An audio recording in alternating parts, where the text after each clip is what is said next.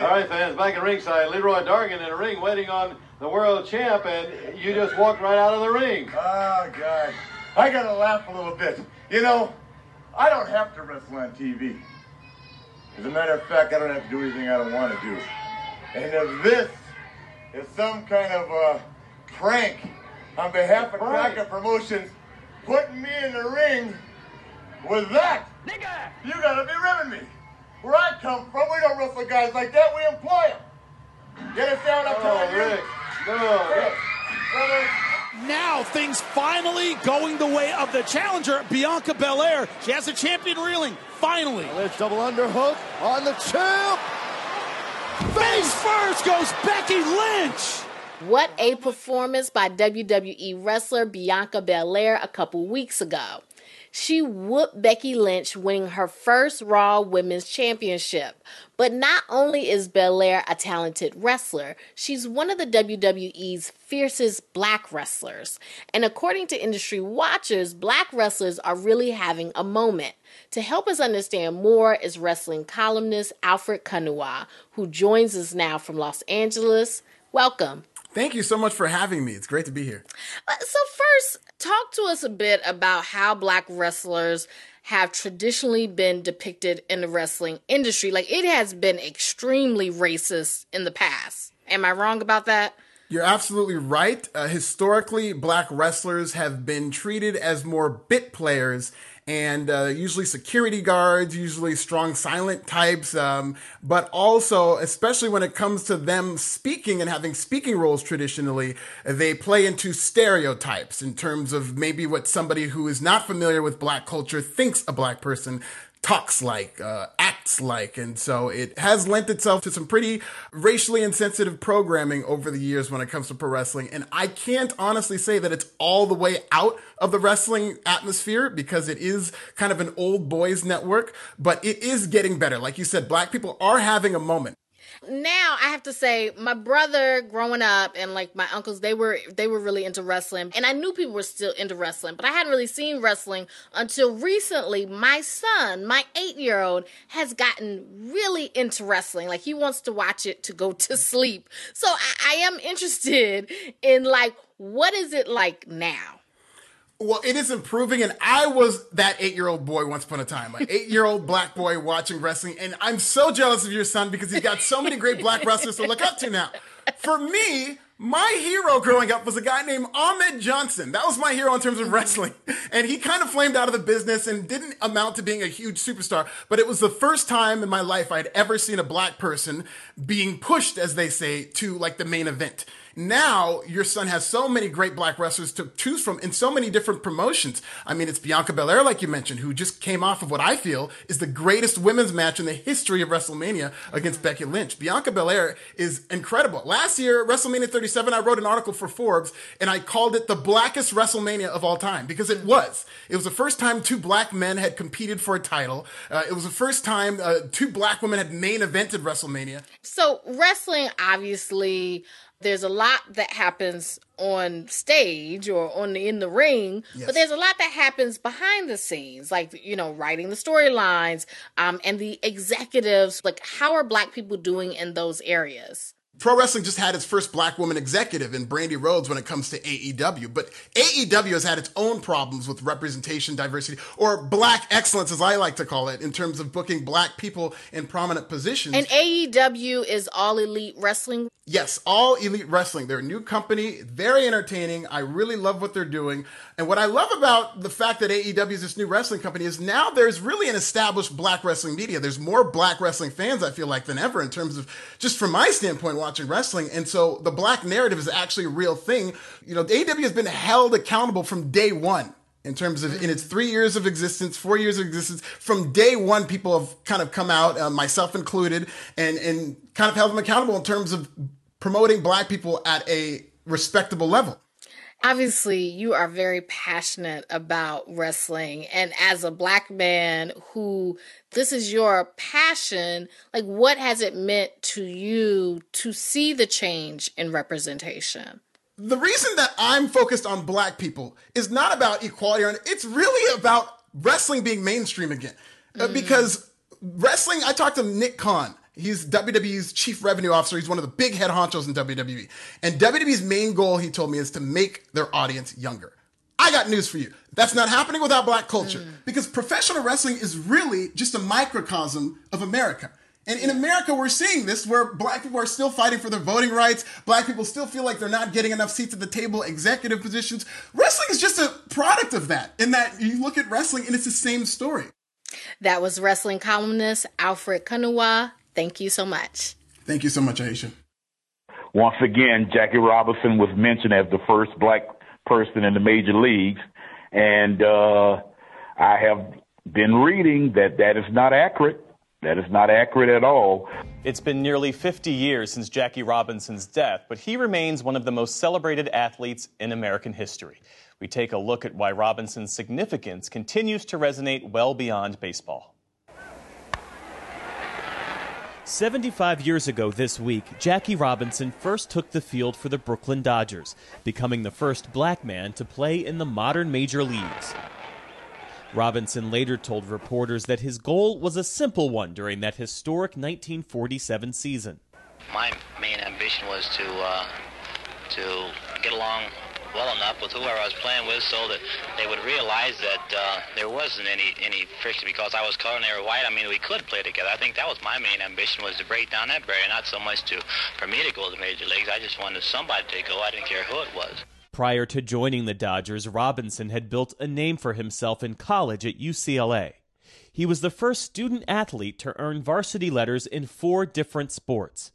But after serving in the Army during World War II, he faced a segregated sports world. So, in 1945, Robinson joined the Kansas City Monarchs of the Negro Leagues. I was convinced then that there was a timeliness about it.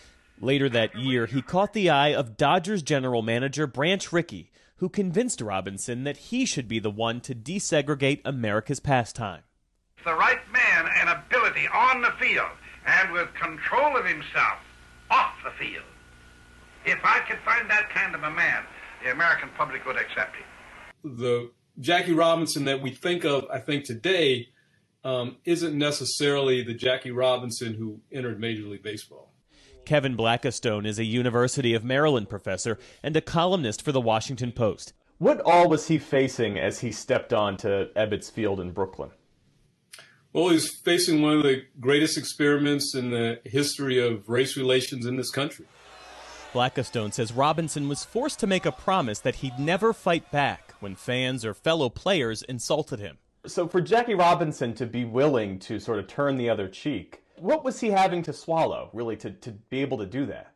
Well, I, I think he was having to swallow who he was. He was an educated black man. He knew the pressure that was uh, was on him. He knew he had to perform. He had to be twice as good, and he knew he could not respond to all the racism that would be hurled at him as he simply tried to play the game of baseball. Robinson's mental toughness would be tested repeatedly during his first season, says Robinson biographer Jonathan Eig, who says even some of Robinson's own teammates didn't want him to succeed. You've got 399 players in the league um, that you've got to worry about whether they want you there, whether they're going to you know throw at your head, whether they're going to spike you on the base paths. Um, you know, death threats from haters. Um, that's Robinson was up against that every day. And he belts one high off the right field screen for a double. Despite a torrent of hostility and hatred, Robinson excelled. In 1947, he won Rookie of the Year. Two years later, he was named National League MVP. And over the course of his 10 year playing career, Robinson was a six time All Star, and he played in the World Series six times. His play on the field just wasn't about the game, but it was really an opportunity for African Americans to show that when given an opportunity to compete on an equal playing field, they could succeed. Damion Thomas is the sports curator at the National Museum of African American History and Culture in Washington, D.C. He says even after his playing days, Robinson continued to fight for equality. Martin Luther King Jr. put it best when he said Jackie Robinson was a sit inner before sit ins and a freedom rider before freedom rides. Because what Jackie Robinson was able to do in a non-violent way was take a lot of abuse, take a lot of criticism and bounce back from it and find ways to succeed. And that's the story of the civil rights movement. While Major League Baseball now celebrates Jackie Robinson Day each year, Kevin Blackistone says the league has never dealt with the entirety of Robinson's story. They celebrate Jackie Robinson. Um, they have commercialized him. They have commodified him. Um, they have diminished and defined who he really was. You never hear Major League Baseball officials talk about the 60 years, three generations that they refused to let men of African provenance play their game. Now, 75 years after his first game for the Brooklyn Dodgers, Jonathan Eig says Robinson is still the most important baseball player in American history. He reminds us um, that black athletes, that athletes in general, have the right, the responsibility, and the power to speak up for what they believe in, that they do not have to play ball and keep their mouths shut. Robinson proved that a long time ago. He is a man of integrity, honor, conviction, and principle. The next governor of the great state of Florida, Ron DeSantis. New at 6, Florida's Education Department has rejected 41% of the textbooks that were reviewed for use in Florida schools. So this includes some 50 math textbooks. Now the Orange County Teachers Union is reacting, saying that they are befuddled at this decision. News 6's Amanda Castro has more. I can't imagine what is in a math textbook that would indoctrinate a child. Orange County Classroom Teachers Association President Wendy Doromal says she's baffled after learning the Florida Department of Education rejected 54 math textbooks submitted for the state's approved list. The state says the publishers attempted to indoctrinate students. I'd really love to see some of these rejected books and see what they highlighted and found disturbing in those books. According to the state, 41% of the submitted textbooks included references to critical race theory, Common Core, and social emotional learning. Grades K through 5 had the most materials rejected. Governor Ron DeSantis saying in a statement the publishers were, quote, indoctrinating concepts like race essentialism. State Representative Carlos Guillermo Smith tweeted, saying the governor has turned our classrooms into political battlefields. Certainly, in a math book, I can't imagine what he's talking about. According to the DOE, textbooks are reviewed by subject every five years, and materials must meet Florida's benchmarks for excellent student thinking standards. The next subject up for review is social studies, with the state already accepting bids from publishers. This comes as PEN America, an advocacy group for writing professionals, found Florida is third in the nation for the most incidents of school book bans. The Osceola County School District is currently reviewing four books that were recently banned in other districts. The superintendent also announcing a new system allowing parents to decide how much access their students have to books in the library. I think it's shameful that schools, uh, school boards, uh, the governor, and others are are telling um, children what they can read. Amanda Castro getting results. News six. This comes as PEN America, an advocacy group for writing professionals, found Florida is third in the nation for the most incidents of school book bans. The Osceola County School District is currently reviewing four books that were recently banned in other districts. The superintendent also announcing a new system allowing parents to decide how much access their students have to books in the library. I think it's shameful that schools, uh, school boards, uh, the governor, and others are, are telling children what they can read. Public libraries across the country have been unknowingly offering ebooks penned by white supremacists and Holocaust deniers, including in Boston and Worcester.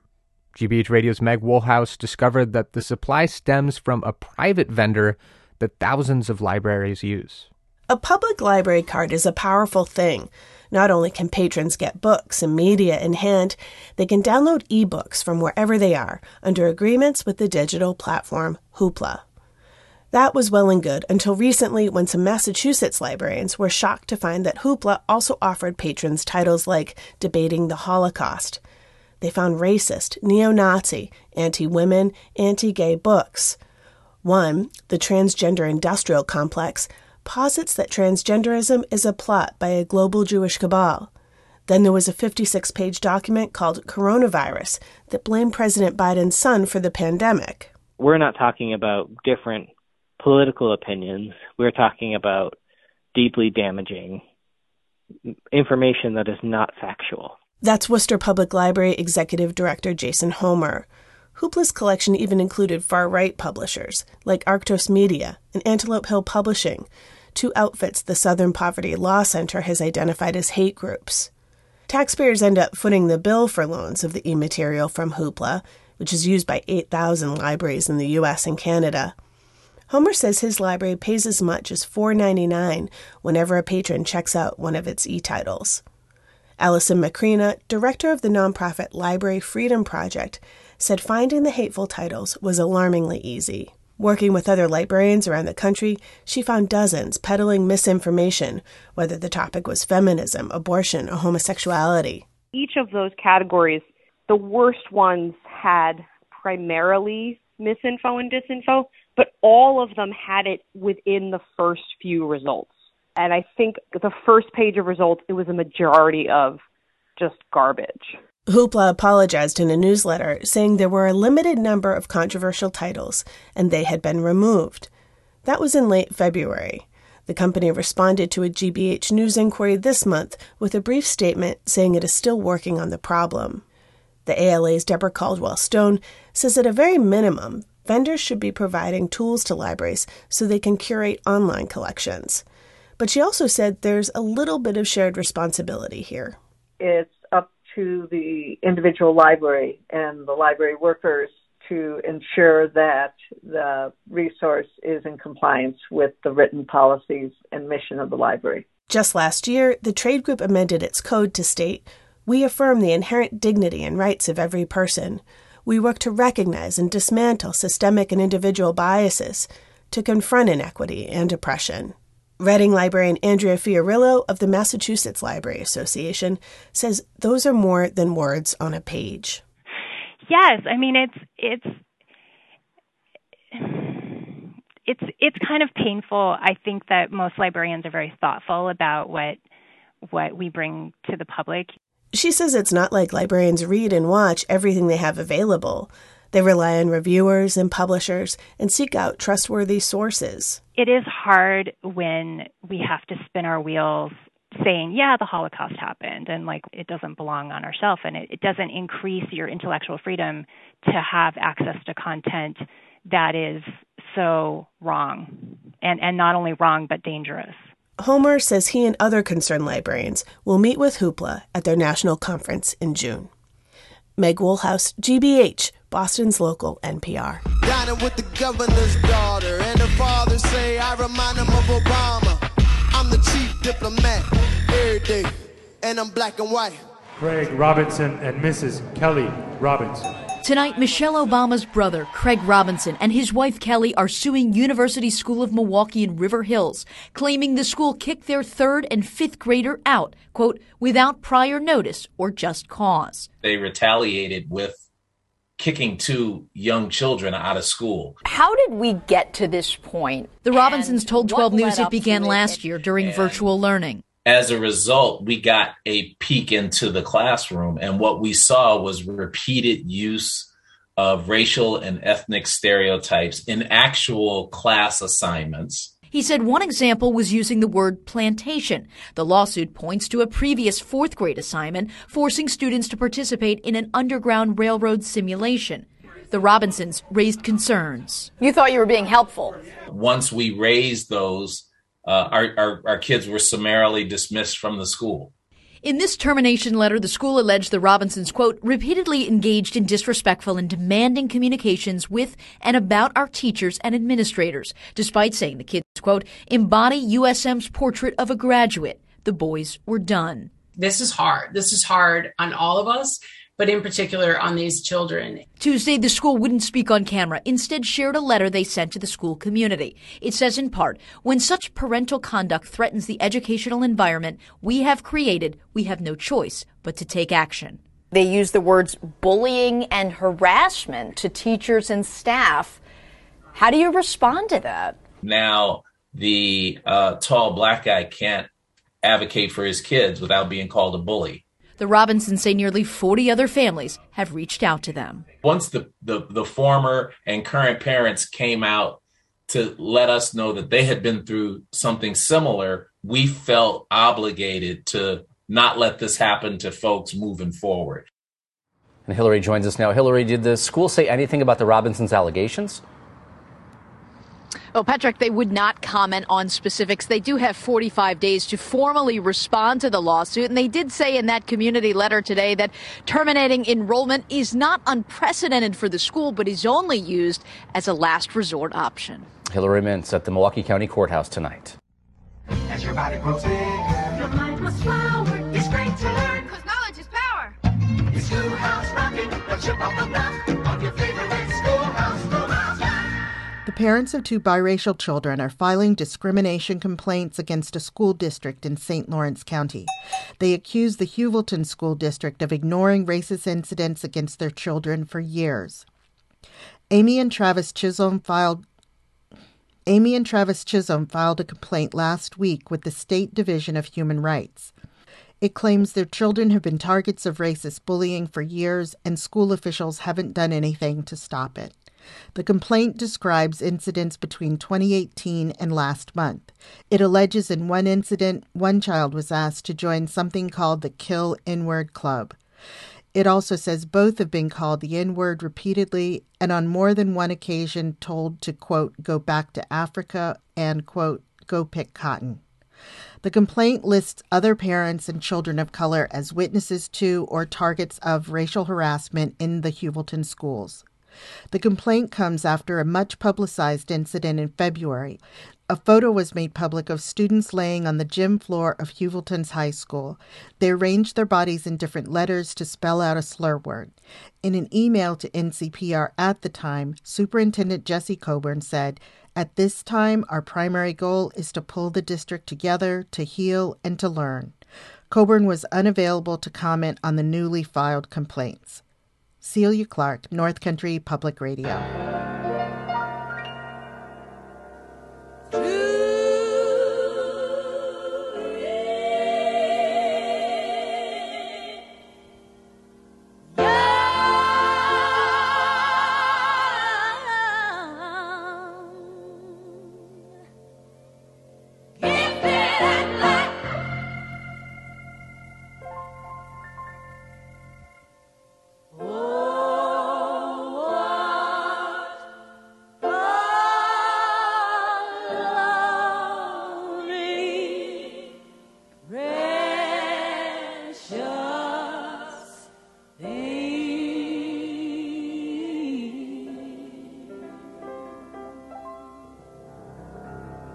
It's been a rough couple of years. The pandemic has taken a toll on mental health, and that's especially true for teenagers.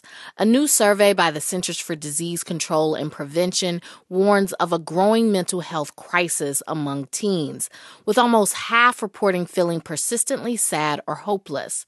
And one response was especially concerning. 47% of LGBTQ teens reported having, quote, seriously considered committing suicide. But there's also a hopeful finding. Teens who feel connected at school reported much lower rates of poor mental health. We'll turn now to Kathleen Ethier. She's the director of the CDC's Division of Adolescent and School Health. Welcome. Thank you so much for having me. So let's talk about the big picture first. Like, what are some of the top findings in this survey, and like, how should we understand them? Well, we've known for a while that mental health among young people was going in the wrong directions.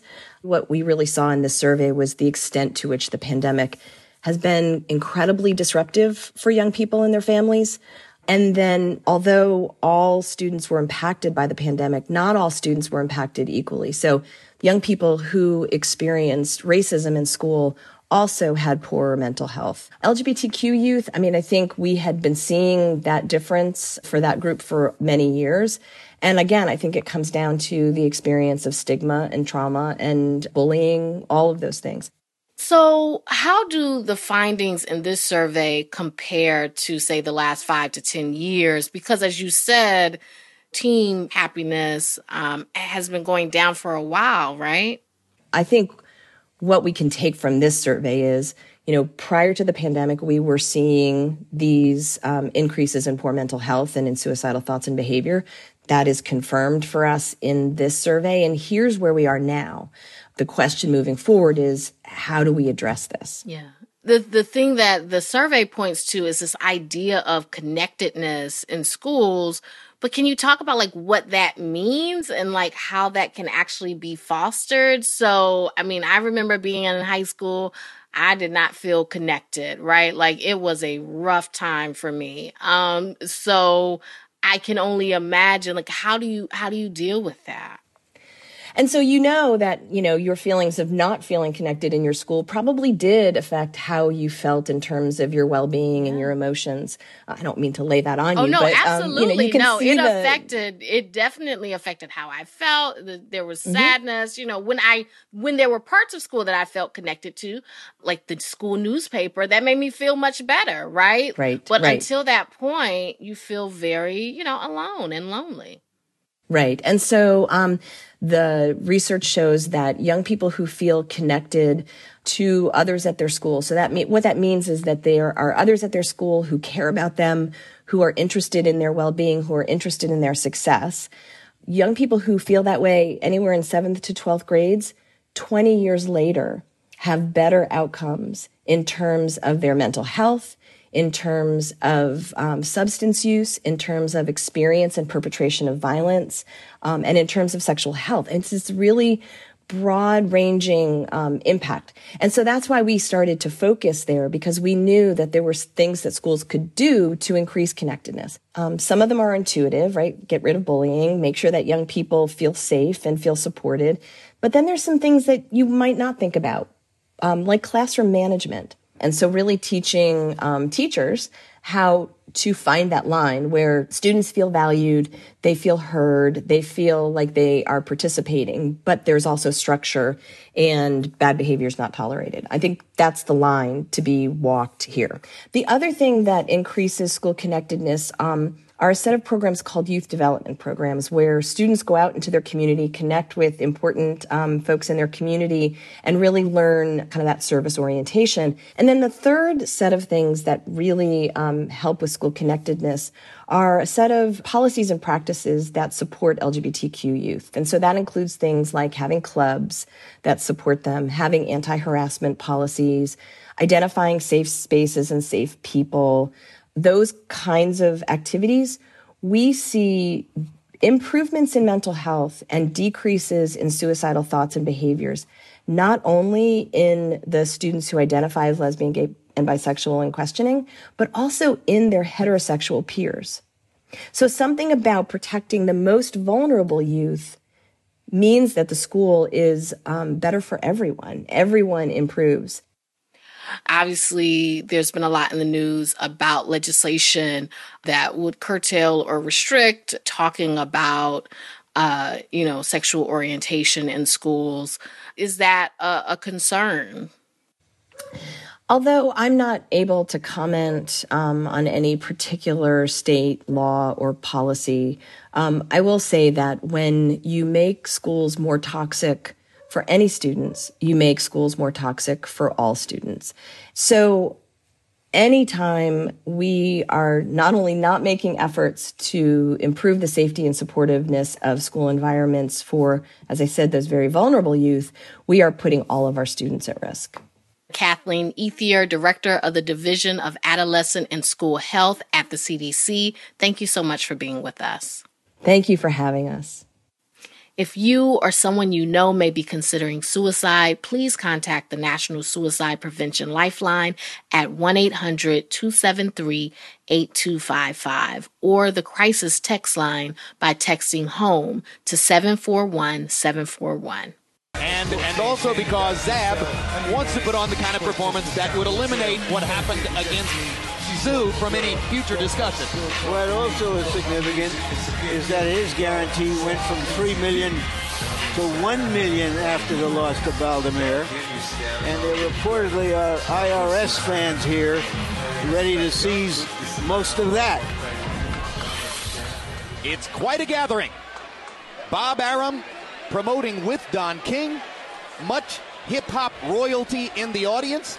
The IRS waiting to see where the money goes. It is tax day 2022, and perhaps you're psyched you're getting money back, or maybe you grimaced as you wrote a check to the United States Treasury, or perhaps you think the whole system just needs to be overhauled. My next guest makes a compelling argument for significant changes to our current tax system that would be fair for everyone, especially people of color. The book, The Whiteness of Wealth How the Tax System Impoverishes Black Americans and How We Can Fix It, is by Emory University law professor Dorothy Brown, who grew up here in New York City on Morris Avenue in the South Bronx. Her parents worked hard to make a nice life. Her dad was a plumber, her mom a nurse. Money was tight, but they got by. They were able to purchase a home with help. They took in tenants. Mom made the kids clothes. They saved for their daughter's education. And after law school, before becoming a professor, Dorothy was in investment banking and she was pleased able to help her parents with their taxes. But she was struck with something. She writes in her book, my income was around $75,000, roughly the equivalent to my parents' combined incomes. But when I compared our tax payments, I always came away thinking they were paying too much. It didn't make sense. What I'd been taught about our progressive tax rate system was that the more money you make, the higher the tax rate that applies to your income. It's based on a concept called ability to pay. If you have more, you should pay more. Each of my parents made half of what I did, so I should be paying much higher taxes than my parents. The numbers did not add up, and in my mind, numbers never lied. Brown went on to spend years investigating how the taxes we pay today have roots in the cultural boundaries and policies from 1913, 1917, 1930, 1938, and especially around World War II. While some more recent changes have fortified roadblocks to black Americans achieving wealth and quietly enhanced white Americans' ability to do so. Kirkus has said of the book, quote, an eye-opening look at race-based economic biases with reasonable steps to undo them. The book, The Whiteness of Wealth, How the Tax System Impoverishes Black Americans and How We Can Fix It, was just released in paperback. And Dorothy Brown, the Asa Griggs Candler Professor at Emory University Law School, joins us. Thank you for being with us today. Thanks for having me, Allison. So, these two foundational parts of your book I want listeners to consider as we have this conversation. It's uh, when the tax laws were were passed and who they were thinking about when they were being passed. And then right. the idea that you write about how horizontal equity is not as it seems, that just because a black family and a white family have the same money, the financial experience is not the same. So let's let's start with the laws first. In 1913, that's when the progressive tax rate started. What was the goal? Who did it consider? So the goal was only the richest Americans would pay taxes. And at its foundation, the only people paying taxes were rich white Americans. That was the goal to get everybody else not paying taxes, but having the richest and it, as it turns out, white Americans pay taxes. So if black people weren't part of the equation at this time, when did That's the right. tax laws start to have an impact on black Americans' lives and wealth? After World War II, because in the well during World War II, because in the in funding the war, we needed more money, and more and more Americans started paying taxes. So we think about 1916 when like one percent of Americans paid taxes, 1927. 5% of Americans pay taxes. By the time we got through World War II, 85% of Americans were paying taxes. So it went from a tax that only the richest Americans paid to a tax that basically everybody else paid. And in your book, which I, one thing I love about the book is you have all these solutions, and you make a point that maybe we should go back to the future with a twist. You write, a truly equitable tax system would contain elements of the one created by the Revenue Act of 1913, such as individual returns and the address the racing that shaped is the racism that shaped housing, college, and labor markets in the decades since, eliminating exclusions, reducing deductions, and returning to a single progressive rate system would go a long way towards clo- closing the future wealth gap every April 15th. So let's let's talk about those individual uh, tax Great. cases. Um, a wealthy white couple named the Seaborns. They're the ones that brought us the joint tax return. yes, they are responsible for why we don't all file individual the way it was at the very beginning. So because ta- they were one of the richest white Americans paying taxes and they didn't like it. So they went to their tax advisors and figured out a way where he was the sole wage earner. Henry would shift half of his income to his stay at home spouse, Charlotte, and as a group, pay less taxes than if all of the income was put on his individual tax return. So, how does filing jointly affect black and white couples differently? Because white and black couples have historically and continuing to today do marriage differently. White Americans are more likely to be like the Seaborns, where there's a single wage earner in the paid labor market and the other spouse works at home without getting paid. Whereas black American couples are like my parents, where both work full time. And how the joint return operates is the couples like the Seaborns, who are generally white, versus couples like the Browns, my parents, who are generally black. The white couples likely get a tax cut when they get married. Black couples do not, and they are more likely to pay higher taxes when they get married. And you wouldn't know any of this because the IRS and the Treasury don't publish statistics by race. So I had to become a detective to find out some of this information and did an analysis on Census Bureau data, which showed that married white couples, single wage earner, married black couples, dual equal wage earners. So you advocate for marriage neutrality in Texas, in taxes, Yes. which would actually put us sort of on par with other parts of the world. Yes. Why and how would this make a really big difference for people? Well, it would mean that black married couples would no longer be paying higher taxes as a result of getting married. It would also result in white married couples not getting a tax cut when they get married. It would, we have this idea in the tax law that says your personal choices should not change your tax bill. You decide not to live across the street from your job, therefore, you don't get to deduct commuting costs. Well, what's more personal than being married? So I argue you should not get a tax break simply because you decide to get married. Neither should someone be left out of a tax break because they're single. Because the flip side of the marriage bonus penalty regime of the joint return is a singles penalty. And it works like this let's say a single wage earner makes $50,000. Their taxes or their tax rate is going to be lower than a single wage earner making 50,000 who isn't married. And that's not fair either. So what the individual filing would do would treat all 50,000 wage earners the same. My guest is law professor Dorothy Brown. We're talking about her book, The Whiteness of Wealth How the Tax System Impoverishes Black Americans and How We Can Fix It. Let's move on to home ownership. This was huge World War II, post World War II goal. The government got all into it, but obviously we know about redlining and shady mortgage practices. And you write about specifically, we can think about mortgage interest deductions and how home sales are taxed as Right. being culprits here. That's right. And less so the mortgage interest deduction because you only get a tax break from your mortgage interest deduction if you file if you file itemized deductions. About 90% of Americans don't file itemized deductions. They take the standard deduction. So the mortgage interest deduction doesn't mean that much. What is the big tax boon is what happens when you sell your home. If you sell your home at a gain for more money than you paid, that gain is tax free if you're married to the extent the gain is $500,000 or less. If you're single, to the extent the gain is $250,000 or less. So you would say, well, but Dorothy, that means black homeowners can sell their home for a tax free gain, just like white homeowners. Yeah, but black homeowners and white homeowners live in different neighborhoods. And black homes in black neighborhoods appreciate differently than white homes in white neighborhoods mm-hmm. because most of the buyers are white Americans and don't want to live in neighborhoods that most black homeowners live in. Which means black Americans are less likely to get tax free gain. And what happens when you sell your home for a loss? You don't get a tax break. But research shows black homeowners are more likely to sell their home for a loss, and white homeowners are more likely to sell their home for a tax free gain. New York City's property tax system has been controversial for a really long time. Its assessment formula has been challenged in Yes. court. Bloomberg News reported the system finds that shifts the burden away from high income homeowners onto low and middle class. And a group called Tax Equity Now, Equity Now asked the Department of Justice to investigate last year, but various mayors have kind of punted on this one. The state court has turned aside a challenge. Why is this so hard to resolve? It's so hard to resolve because the people with the greatest access to legislators, rich white Americans, are the ones benefiting from it. So, first of all, this notion that taxes is colorblind helps maintain the status quo.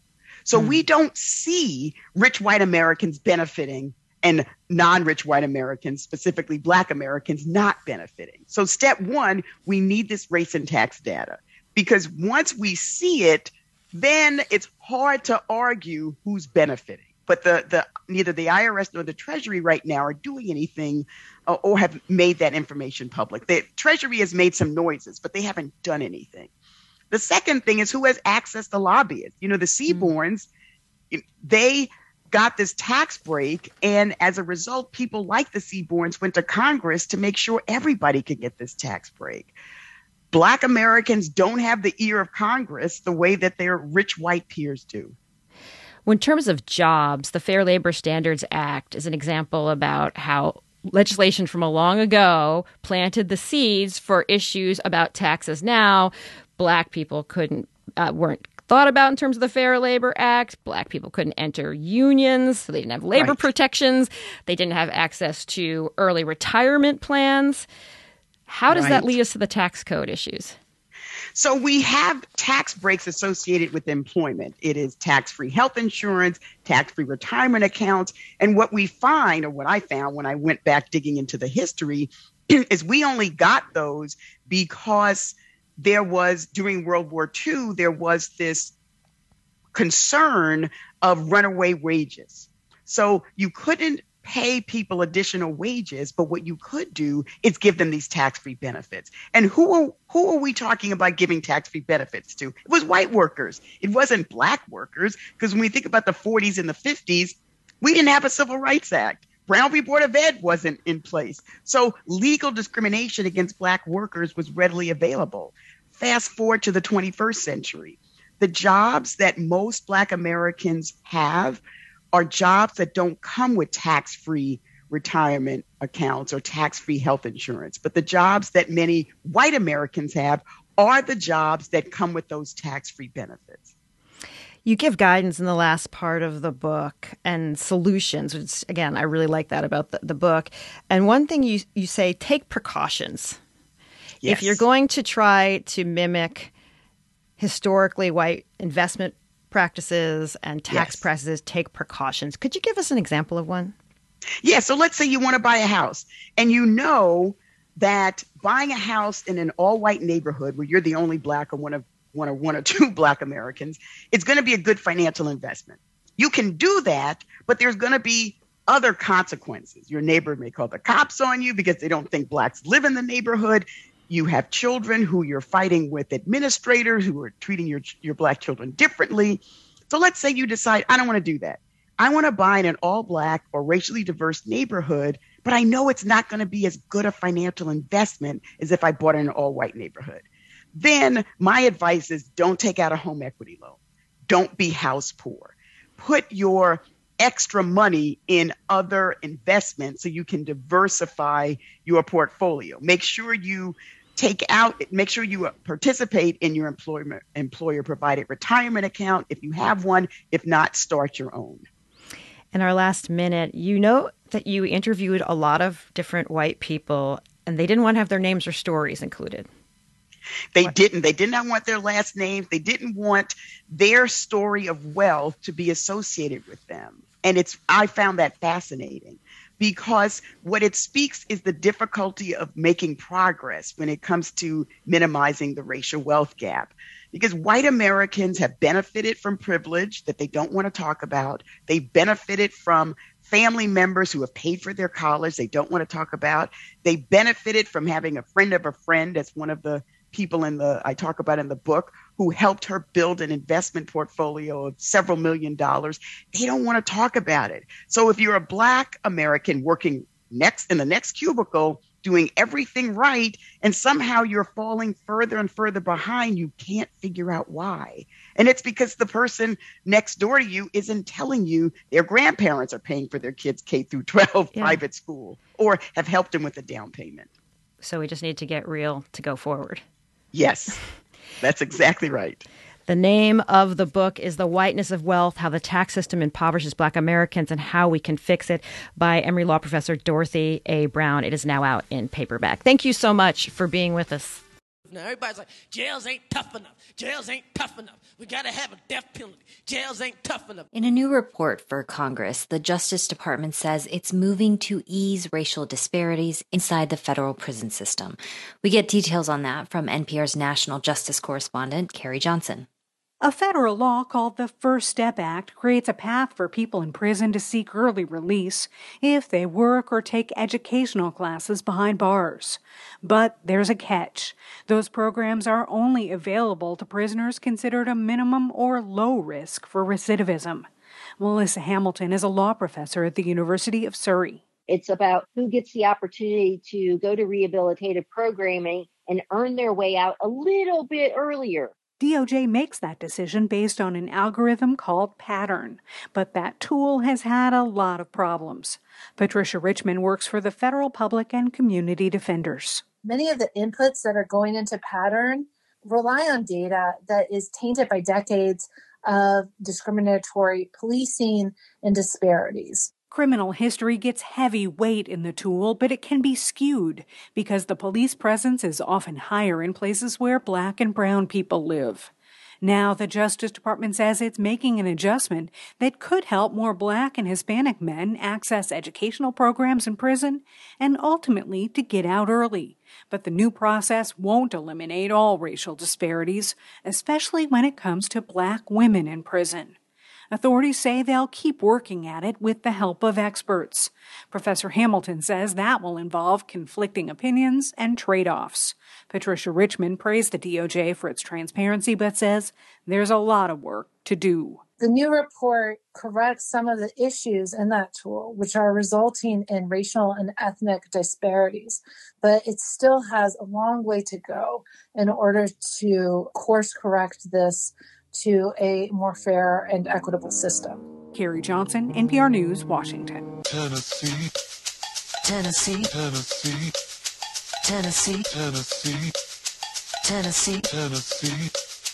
Tennessee. Nationwide, the number of people in prison has been shrinking for years. Many states are sending away fewer people and in some cases releasing them sooner. Tennessee could soon take a big step in the opposite direction. Samantha Max of member station WPLN says lawmakers there are considering a bill that would keep thousands of people behind bars for much longer. For months, Tennessee lawmakers have been debating a bill that would overhaul the state's sentencing formula. At a hearing in February, a father whose son was recently killed urged lawmakers to pass it. Good afternoon. Uh, my name is Andy Rayner. I am from. Rayner's son was sleeping in his bed in Memphis when a group broke into his apartment, robbed his roommates, and shot him. Rayner said one of the people charged in his son's killing was on probation after multiple past arrests. And in my opinion, he should have been in prison. If this law had been in effect, I would not be here today. The bill is called Truth in Sentencing.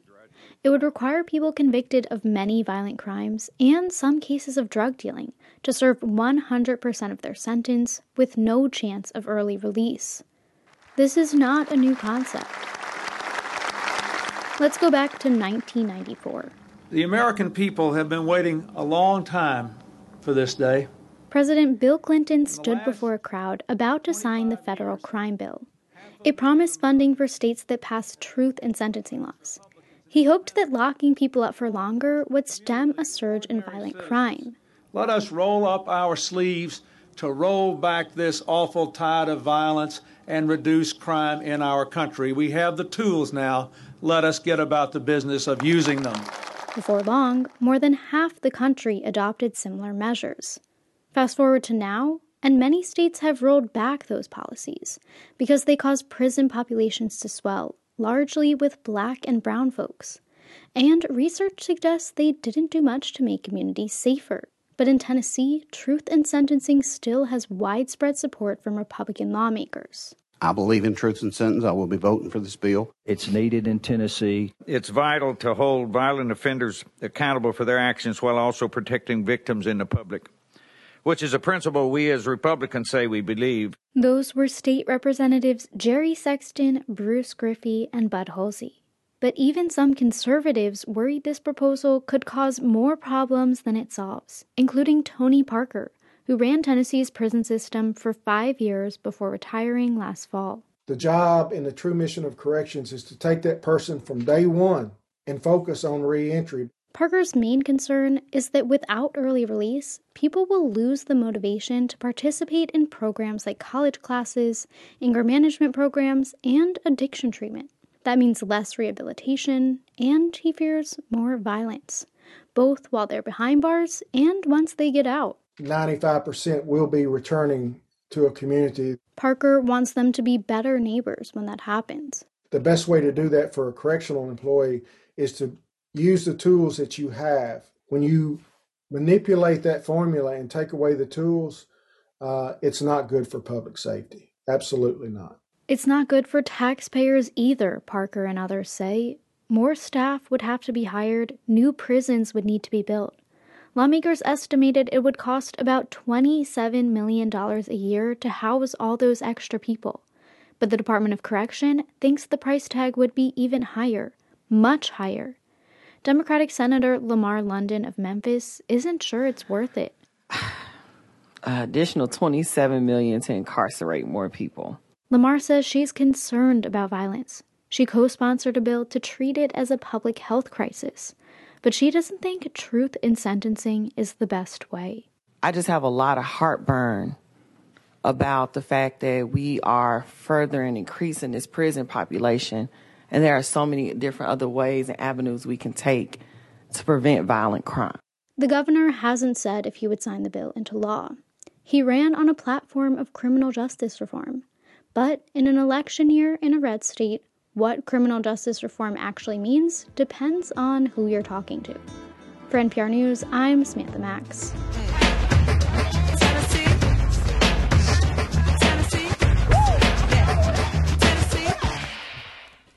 Tennessee.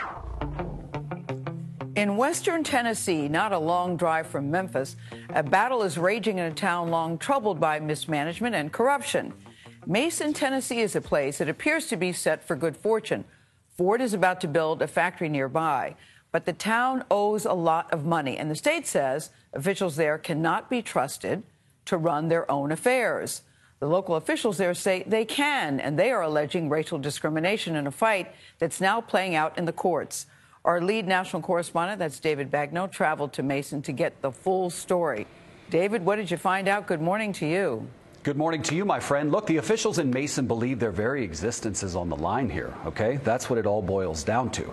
There have been years of them really struggling to get their finances straight. I mean, decades, okay? Now you've got Ford coming in, ready to build a state of the art plant there, and all of a sudden, as city officials start to see dollar signs, now you've got the state that's come in and said, Mason, we are taking over your finances. Mason, Tennessee, population just about 1,000, is home to a lot of landmarks that used to be. And that used to be a school many years ago. Virginia Rivers, born and raised here, is the town's vice mayor. To our right, there used to be a grocery store and a tractor trader ran into it. Signs of decline are everywhere. And now this town of just two square miles is losing the ability to govern itself. Last week, Tennessee's comptroller Jason Mumpower took over Mason's finances after years of mismanagement and corruption. It's for the good of the tax-paying citizens who are getting nothing for the taxes they're paying. We can't even pay any other bill over $100 without us contacting them and them giving us permission. Rivers and Mayor Emmett Gooden have been on the town council since 2016. When we came in, we had to fix what was already messed up because there was money taken from the town. Almost a million dollars was had been stolen from the town. The comptroller, who refused our request for an interview, did provide a timeline showing embezzlement in 1995 and again in 2012. 20 years of late audits in Mason. Nearly 900,000 illegally transferred from the Water and Sewage Fund into the general fund. So, for years, the city has essentially been robbing Peter to pay Paul, right? That's correct. But that's not supposed to happen, right? It was, it was happening before we got here, so we still, it was already like that. Are y'all still taking money from the water fund no. to pay for things No. in the general fund? No. The comptroller initially asked the town to surrender its charter, which would have folded it into the surrounding Tipton County government. But the town board rejected that. Mason's attorney, Terry Clayton, frames the fight in biblical terms. David against Goliath. So we're going to continue to stand up for the righteousness of this town. How many businesses are there in Mason? Currently, right now, is four. Not a big pot to draw from. No. In terms of tax revenue. Correct. But there's something else going on in this area. The arrival of Ford Motor Company. Tennessee gave Ford a half billion dollar grant to build an electric car plant just down the road from Mason. According to local reports, it'll create 33,000 construction jobs with a nearly $2 billion payroll. And once complete, there could be 27,000 jobs, and Mason could benefit dramatically from that. Just listen to the comptroller. Tax-paying citizens have never had an opportunity like they do now. The announcement last year that Ford was coming seemed to coincide with increased pressure from the comptroller on Mason to get its financial affairs in order. Why couldn't he have come before now, before Ford comes? Mm-hmm. And all of a sudden, you want to show up and make these demands. In court last week, the town's attorney, joined by the NAACP, asked for a restraining order against the comptroller, accusing him of discriminating against the majority black run town of Mason. The comptroller's attorney rejected that accusation. The comptroller simply isn't giving the town unequal treatment, but the town, the town is being treated similar to um, other um, localities have been treated in the past. There was white people that were there when all their money was stolen. Nobody showed up. That's strange. I understand what the mayor and vice mayor are saying. That, like, we're doing our best. You got to give us a chance. The state is saying, look, there have been 20 years of chances. It's not all your fault, but I'm sorry, we got to come in and get it right. What's wrong with that? It's too heavy handed. You come down here and you have a civil conversation and not come down here and tell the folks, if you don't give up your charter, we will go around you. Okay? That's a threat. Meanwhile, the vice mayor drives around dreaming of what Mason could Put in be. the effort. If you really love your city, you'll you'll do all you can for your city. You'll do all you can to see it grow, to see it prosper. Mm-hmm. We got to come together and stand together because if we stand together for the same thing and the right reason, we will be able to grow. So here's the deal the state cannot force them to give up their charter. But the corruption allegations continue. Look, just two weeks ago, the former police chief in Mason was indicted for allegedly falsifying her timesheets. Now, according to local reporting, she has not entered a plea and we could not reach her for comment. I want you to know that Mason, Mason is really close to the finish line. They have only $248,656 left to pay back before they are in the black. Jeez. It's a very complicated story, David. Uh, It is, There's but- a lot of nuance here. There is a lot of nuance, but the town people are saying, look, now you're t- coming in to try to take it away, just as Ford is coming in with this big windfall that could help everybody, and now that they will be left out in the cold. Isn't that right, David? That's right. Look, yeah, they've been struggling for 20 years. Okay, there have been multiple administrations, and so the comptroller. Listen, the comptroller says we gave you a corrective action plan in 2013, 16, and 21, and you didn't take the corrective action. But you got to know that it wasn't until Ford came in and people saw hundreds of million dollars in dollar signs did the comptroller come in and say, "Whoa, why don't you give me your charter?" And they were like, "Heck no!" Yeah. And he said, "Okay, well, guess what? I'm going to take over your finances." Right. Hmm. A lot of pride involved as well. And my mom lives in a small town, unincorporated. They've got a charter there in Mason. But you, when you have a town like that, you want to protect it. You don't want to be part of the wider state in that way. And now it's all up to the courts, right? It's all up to the All courts up to the judge.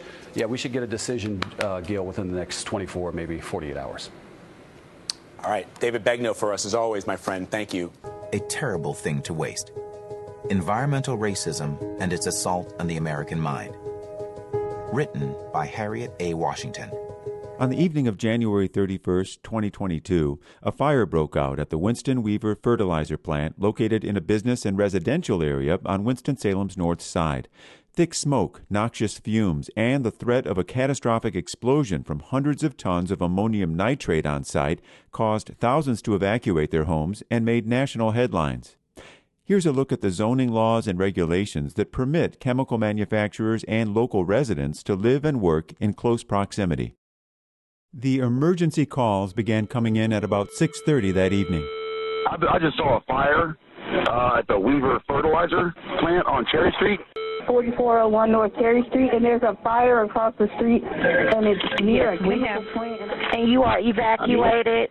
Um, yes, I'm right here on the premises, but I'm going to walk back because it's getting bad. Firefighters arrived on the scene and soon realized the gravity of the situation. Flames two stories high, and what Chief Trey Mayo described as enough ammonium nitrate on hand to create one of the worst explosions in U.S. history. After initial attempts by firefighters to suppress the blaze proved futile, the decision was made to retreat, contact nearby residents, some 6,000 of them, and urge them to evacuate. Four days later, at a local press conference, a visibly exhausted Mayo stood by that call. I have gotten dozens of phone calls, emails, text messages from around the country saying, you know, essentially, you're doing the right thing, and, you know, I can go to bed and sleep for the rest of my life uh, being confident in the decisions we made this week based on the information and the expertise we had available to us. Many near the plant, frightened, confused, and overcome by thick smoke in their homes and apartments, evacuated ahead of the official warnings. Two weeks later, at a public meeting, emotions among those most affected were still raw. Everybody was on shock. I'm talking about police, I'm talking about firefighter, I'm talking about people. They don't know what to do. How in the world did we have 600 tons of hazardous material there in a residential area. And who approved it? Connie Trejo and Bonda Thomas. Thomas and her family live just a half mile from the plant. The answer to her question We're sorry, the number you have dialed is not in service at this time. When you're a cop, you can torment freely and see me valley, then seize it Audi, then beam proudly, turn a routine traffic stop to your season finale when you're a cop.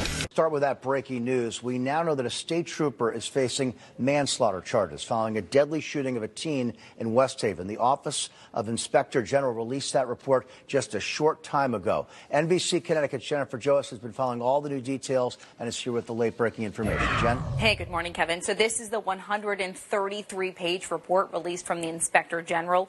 In it, it details the police chase as well as the moments leading up to the death of the 19 year old man in West Haven. State Police Trooper Brian North has been arrested and charged with manslaughter in the shooting death of 19 year old Mubarak Soulemane. The Connecticut Inspector General writing The investigation establishes that at the time Trooper North fired his weapon, neither he nor any other person was in imminent danger of serious injury or death from a knife attack at the hands of Soulemane. Further, any belief that persons were in such danger was not reasonable. I therefore find that North's use of deadly force was not justified under Connecticut law. State police say Soulemane carjacked a vehicle in Norwalk and led police on a chase on 95 to West Haven. State police were able to box in the car Soulemane was driving. State police body camera video showed a West Haven officer smashing out the passenger door window before another trooper shot Soulemane with a stun gun. According to the inspector general's report, Trooper North then fired his gun seven times through the driver's side window when Soulemane displayed a knife. It wasn't until after firing that the inspector general says Trooper North told Soulemane to drop the knife. The attorney representing the Soulemane family released a statement writing, The family of Mubarak Soulemane is very happy that after two plus years, Trooper Brian North, who murdered Mubarak in West Haven in January of 2020, may be brought to justice. It's a long road ahead, but this is a good day. North turned himself in last night, was arrested and placed on administrative leave. The Connecticut State Police Union issued a statement this morning writing, We are disappointed that the Inspector General has made the decision to prosecute a trooper who was forced to make a split second decision during these dangerous and rapidly evolving circumstances. Trooper North was risking his own life while trying to fulfill his oath of office to protect the lives of others. Regardless of the Inspector General's decision, we will respect the judicial process while we vigorously defend Trooper North and his actions. And North was released on $50,000 bond and is expected to appear in Milford Superior, Superior Court coming up on May 3rd. Live here in the studio, Jennifer Joas, NBC Connecticut News. Back over to you, Kevin. Jennifer, thank you. We will continue to follow this major breaking news. We have reached out to the governor's office for a comment to the new developments this morning. We as yet have heard not heard back. We'll continue to bring you live team coverage throughout the day as things unfold. Stay with NBC Connecticut on air and online for more reaction. You can also read that full report that Jennifer Joas just showed you. It's on our website at nbcconnecticut.com. During these marches, King and other demonstrators were struck by bricks and bottles. Oh, I've been hit so many times, I'm immune to it.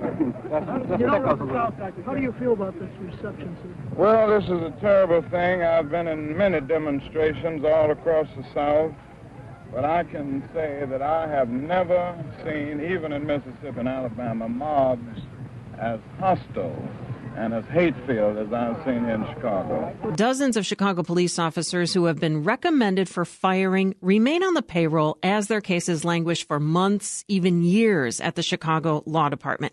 Now, some officials say the holdup owes to a staffing hemorrhage since late 2020 that has cut the law department's size by a quarter. And now a Chicago City Council member is trying to set up deadlines for the law department to move on police firings. WBEZ's Chip Mitchell joins us now to talk about this bottleneck. Hi, Chip. Hey, Lisa. So, Chip, you looked into the case of a police officer named Mark Johnson. Tell us about that case. Well, there's this incident at a South Side bus stop in 2019. A different police officer got spit on by a man. That cop body slams the man on the street. Uh, this man's head lands on a curb. City investigators say it knocked him out. And a field training officer, this Mark Johnson, he pulls up with his partner. They cuff the unconscious man, his hands behind his back. And Johnson picks him up from the arms and the back of his pants like a heavy object. That's how investigators put it. They load him into their squad car. They leave him without a seat belt and drive him to the hospital. And Officer Johnson reports later that when he arrived on the scene, the man was alert and responsive. So CPD the next day strips Johnson's police powers and assigns him to a non emergency unit. And a city agency recommends he be fired. Now, the city's law department got the case almost a year ago, but still hasn't filed charges with the police board. Um, that's the city entity that makes the final decision in these types of cases.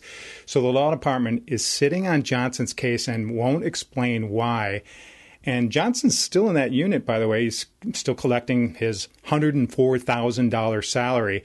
And Lisa, this is not just a problem for taxpayers. His attorney says the officer was just doing his job and he's upset about being in limbo. Well, how many dismissal cases are stuck in the law department? Well, city officials at the agencies involved with police oversight say they can't or won't give a precise count. But one of them said the number of cases languishing at the law department is in the dozens. And this number could be increasing because one of those police oversight agencies has really increased the number of discharges it's recommending. The dozens. All right. Well, what's causing all these law department delays? Well, the backlog comes amid law department staffing trouble that started in late 2020. We looked at city personnel data and found that the department during that time has shrunk from 400 employees to just 303. Now, the law department says several of the vacancies are in its division that handles these police firing cases. Current and former law department officials blame the department's shrinkage on a number of factors the, the pandemic, um, the department's salaries. They say they're less competitive than they used to be, on red tape around city hiring, and some staff demoralization after the Anjanette Young scandal. She's that social worker whose home the police raided by mistake, and city lawyers tried to hide the video. Right, right. What is Mayor Lori Lightfoot's administration saying about this? Well, the law department says there's been no interruption of legal services and that it uses outside attorneys when appropriate. But Matt Martin, he represents a North Side ward on the city council. He's introduced legislation that he hopes would compel city attorneys to bring formal charges to the police board more quickly. It says no more than 45 days after CPD and police oversight officials finalize a discharge recommendation. WBEZ's Chip Mitchell, and you can read more on his reporting on this topic on our website, WBEZ.org. Thanks so much, Chip. My pleasure, Lisa. This is WBEZ. I've always been afraid I'd screw up our lives so badly that we need a backup plan. And that plan is right here. no. Nope. Bingo! Bear with me. Uh, duh! Alaska? Alaska, a place where you can't be too fat or too drunk. Also in Anchorage, after a standoff downtown yesterday afternoon, police took a 52 year old man into custody after he allegedly barricaded himself in a room of the hotel Captain Cook and made threats with a weapon. That man, John Holman, now faces a charge of second degree terroristic threatening in connection with the incident, that according to charging documents. Several downtown Anchorage streets were initially closed to traffic while a large number of police officers responded to the area. After what was an hours long standoff, police said the man was taken into custody without further incident Friday evening, and there were no injuries. Alaska's news source has also reached out to the Anchorage Police Department for more information, but has not yet received a response. So, you know, these events that keep coming up, instead of just reacting, dealing with them one at a time and being shocked each time we have another event that surfaces that we that is brought to our attention, we need to function from the position of an analysis that clarifies we are in a total system structure of racism, white supremacy, and that is why we are seeing the kinds of behaviors from individuals, be it Donald Sterling or be it um, George Zimmerman or any of the other cases that come to our attention. There is a reason that these cases exist. And I want to also talk about in this case, they talked about mental health, but also gun control. And we have to begin to understand. I say you can't understand the gun mania if you don't understand racism, white supremacy. The gun is the answer to conscious and or subconscious. The answer, the response to the white collective feeling they can be genetically annihilated by black genetic material. And the gun is a great equalizer. I encourage everybody to get a copy of the ISIS papers and read. A suspect accused of leaving racist and threatening notes on windshields in West Allis has been charged. Federal agents charged William McDonald with intimidating and threatening nine people for more than a year. CBS 58's Adam Reif is live in West Allis to break down this case for us. Adam. Natalie Jessup, good evening. All nine victims, children and adults, live within a mile of each other near 84th and Mitchell, where FBI agents searched William McDonald's apartment yesterday. The notes he's accused of writing are vile, full of racial slurs and demeaning swears. He's also accused of intimidating through smashing car windows and slashing tires. The FBI executed a search warrant on William McDonald's apartment Tuesday and found two screwdrivers, a baseball bat, and a handwritten note similar to those found on windshields throughout West Allis. McDonald's handwritten notes are littered with the N word, other racial slurs, and profanity, threatening the victims, telling them to leave the area. One note read, paraphrasing for TV, stay here and see what happens. According to the FBI's criminal complaint, the first instance happened in March of 2021 when McDonald allegedly smashed a windshield and left a note that said, again paraphrasing, I know where you live. If I see you again, I'll slash your throat. And this February, two more slash tires and a note that said, get out of my neighborhood with the N word. Three weeks later, two more tires were slashed on that same car. Back in March, before McDonald was identified and arrested, a couple told us they'd spent more than $1,500 replacing a smashed car window and seven slashed tires. And they were worried enough about their safety to send their baby daughter to stay with family elsewhere. I think that's the mothers, especially like a new mom. For me, that's my worst fear. I can't even think about it right now. On April 2nd, one victim, a black woman with two black sons, unknowingly moved into McDonald's building. Three days later, the N word was written on their door. Out of fear for their safety, the sons are no longer living in that apartment. In total, four victims moved out of West Allis, telling the FBI the sole reason was the hateful notes and vandalism. It's hard to hard to fathom, you know, because we I feel like we came so long, so far. Now, McDonald does have a criminal history. In 2003, he was arrested for keying his ex's new boyfriend's car. And in 2018, he was named a suspect for damaging windshields at a car dealership he worked at. William McDonald will make his initial appearance in federal court this coming Friday, the 22nd at 11 a.m. Live in West Allis, Adam Reif, CBS 58 News.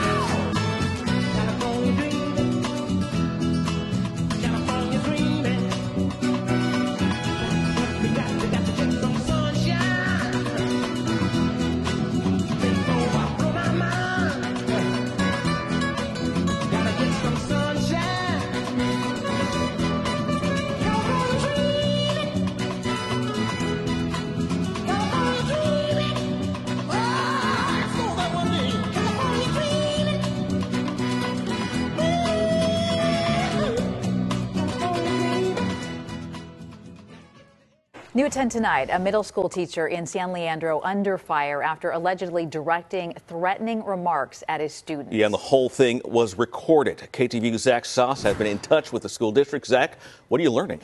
Well, Andre, the San Leandro Unified School District only releasing a brief statement today, but so far it appears that the administration was first made aware of all this after several recordings of the teacher began circulating on social media earlier this week. In one of those recordings, you can hear the teacher, who the district says is on the faculty at Bancroft Middle School, appear to go on a rant in front of his class, angry about a student he says was misbehaving. The teacher is then heard referencing his prior military military career and telling the class that in the past he'd shot kids younger than that student. Take a listen. I've been through three tours in combat in the most dangerous places on earth, and I am not positioned to let some kid talk back to me. Period. That's just how it is. I have shot kids younger than him. Wow! Hey, yo, drama, hold up, sir. Hold on, hold on, hold on. Stop the motherfucking record. Some schools are so desperate for substitutes, they've tried recruiting parents. Others have asked local police officers and firefighters to come into the classroom. In New Mexico, they've even called in the National Guard. I want you to pondy replay drama. Pondy replay. Let's give him one more chance, man. Run that shit the fuck back. Angry about a student he says was misbehaving. The teachers then heard referencing his prior military military career and telling the class that in the past he'd shot kids younger than that student. Take a listen. I've been through three tours in combat in the most dangerous places on earth, and I am not in position to let some kid talk back to me. Period. That's just how it is. I have shot kids younger than him. And later, you can hear the teacher appear to tell a student that he's lucky things have changed and that he's no longer able to put his hands on him and take him out of the class himself. Another video, also under investigation by the district, appears to capture that teacher telling a student this. You're probably about 20% undersized for your age. So I suggest when you get into high school, you learn how to shut your mouth because guys like me who are way, way bigger than you are going to pound your little butt into the ground. And the district's superintendent releasing a statement this week saying in part that they are investigating the quote inappropriate statements and adding quote in doing so the personnel involved have been removed from the classroom. Additionally, the Bancroft students, staff and families who have been affected by this incident are also being supported in processing this concerning event.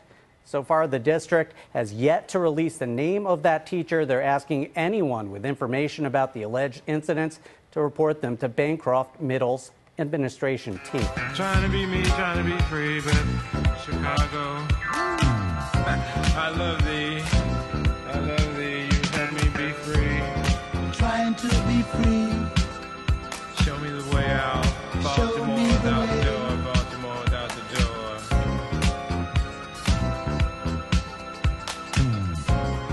Across the sea, I suppose they're free. I suppose they're free outside of this place known as Chicago. Known as Chicago. Known as Chicago. Known as Chicago. Chicago, Chicago. What you doing to me, Chicago? to today. A judge has dismissed another group of cases connected to corrupt former Chicago Police Sergeant Ronald Watts. As of today, more than 200 men and women who say they were framed by Watts have been exonerated. WGN's Jewel Hillery joins us now with some of their stories. Jewel? Yeah, Ben and Lourdes, sadly, the stories are endless. For about two decades, former Sergeant Watts and other officers he worked with damaged hundreds of lives. But today was a win in court for dozens of men and women who were unjustly convicted for crimes they say they didn't commit. Yeah. It was a victorious day in Cook County Court for 48 year old Tyrone Fenton. I've been fighting my case since 2006. Tyrone, who didn't deserve to serve two years in prison, is one of 44 individuals whose cases were dismissed Friday by a judge. The Watts came into our neighborhood and terrorized our neighborhood. In the early 2000s, former CPD Sergeant Ronald Watts and other dishonest officers planted drugs on hundreds of innocent men and women living in the Ida B. Wells housing complex. I did 17 years incarcerated on three different times. Every time I got out, he put more drugs on. According to the Cook County State's Attorney Office, since 2017, 212 cases related to Watts have been dismissed. We crunched the numbers uh, of the 212 individuals. It's over 440 years of sentences in the Illinois Department of Corrections. 440 years he messed up people's lives, and he did 22 months. Watts has only served about two years in prison, and many of the officers who schemed with him are still on the force. Attorney Joel Flaxman says a FOIA lawsuit to gather more information on the city's investigation has been filed. We have been expecting for months now the next step of filing charges at the city, and we are still waiting to hear that. There should be real, actual consequences for those lies that were told under oath in court and put in police reports. Those are crimes. I would like them to be brought to justice. I would like them to be convicted as well. I want them to do time just like we did time. In a statement, Cook County State's Attorney Kim Foxx says, quote, the work to give relief to Watts victims is directly related to our public safety today. In order to restore trust in the criminal justice system as prosecutors, we must approach every case with an eye toward the facts, the evidence, and the law. She continues to say, I'm grateful for the attorneys in this office who continue to seek justice, restore trust, and address the historic inequities of Cook County's criminal justice system. Now, one of the attorneys says there are a few other cases related to Watts. Lawyers anticipate the state's attorney office will also move to vacate those as well. Yeah, they've been waiting a long time for an outcome. A long time coming, definitely. Okay, thank you. What you doing to me, Chicago? Running it at me, running at me, Chicago, running at me. What you gonna do in Chicago? What you gonna do in Chicago? Now what you gonna do in Chicago? Where you gonna be in Chicago? Set me free, Chicago. Set me free, set me free, Chicago. Chicago. Chicago. I really think that I'm marching at the beat of a different drummer.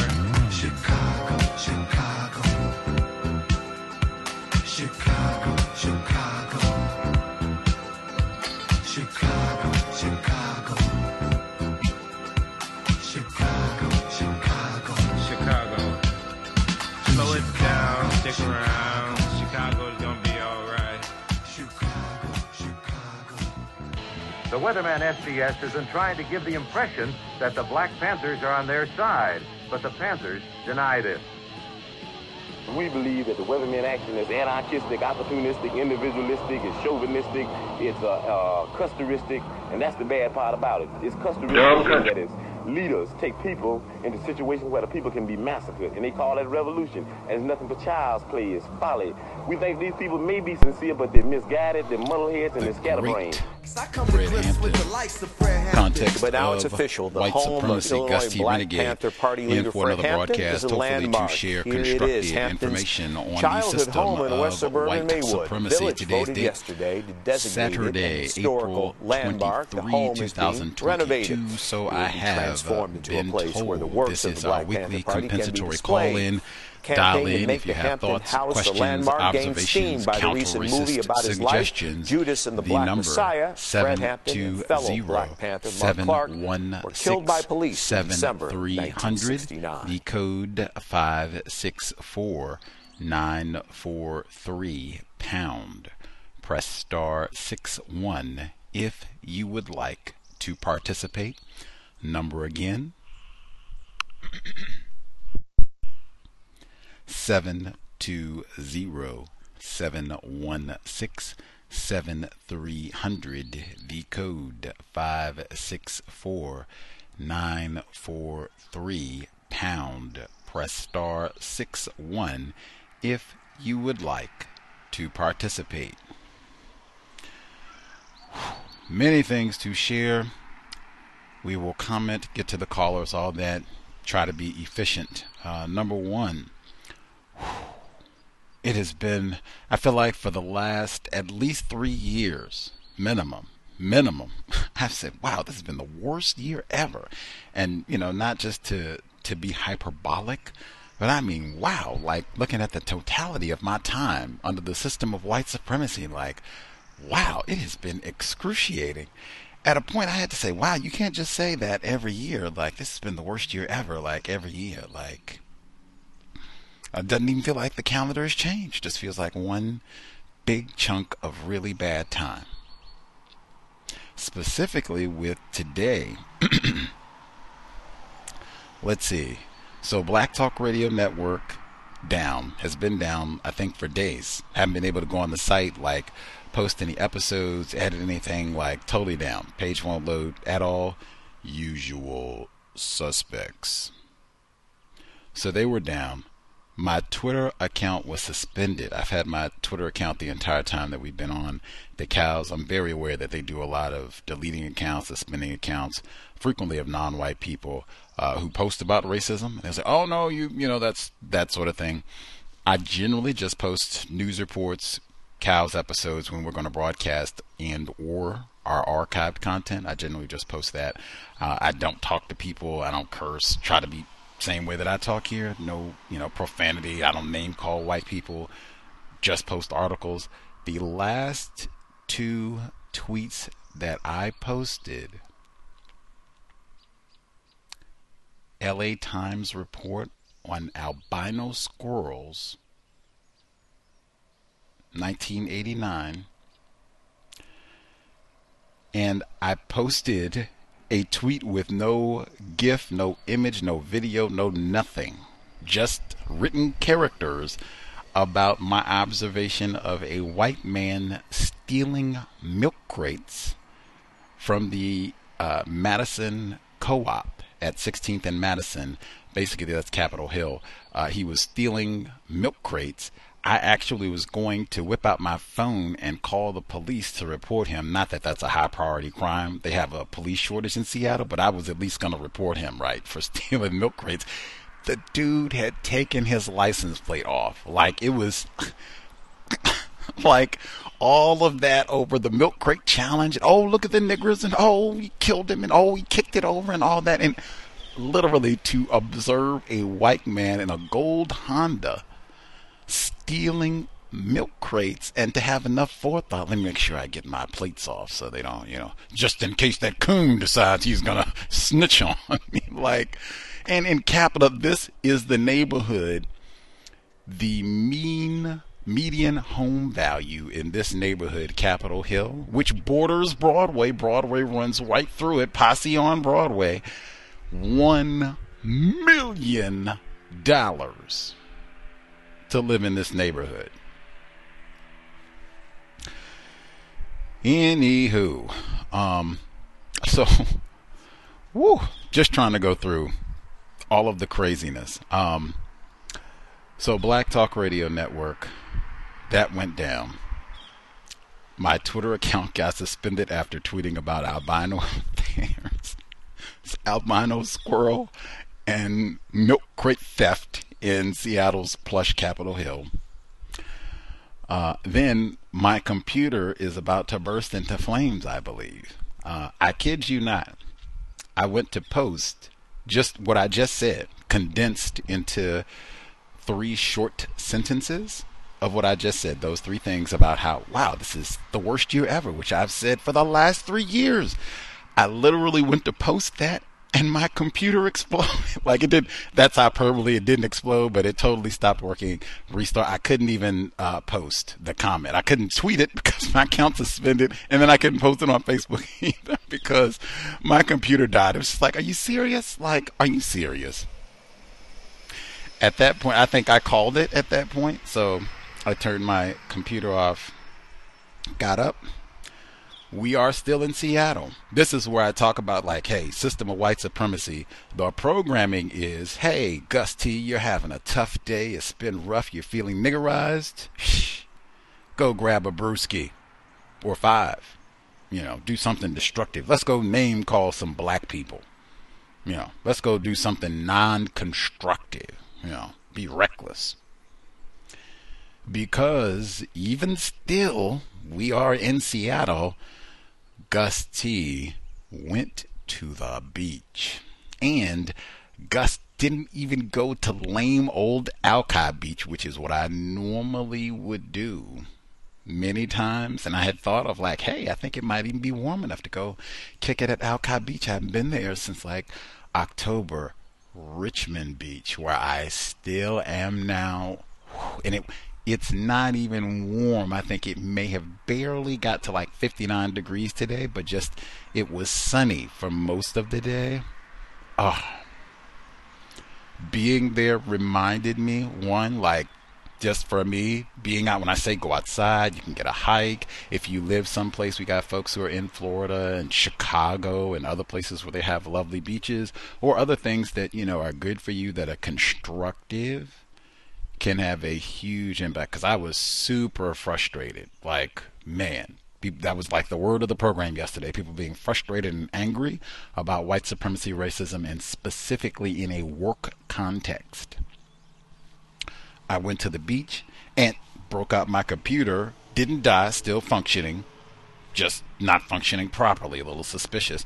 So I get my computer out and working to get the audio that you just had uh, heard completed, but I felt so much better. I sat. I listened to the birds, the water. It's amazing. I took some pictures, but so pleasant. Um,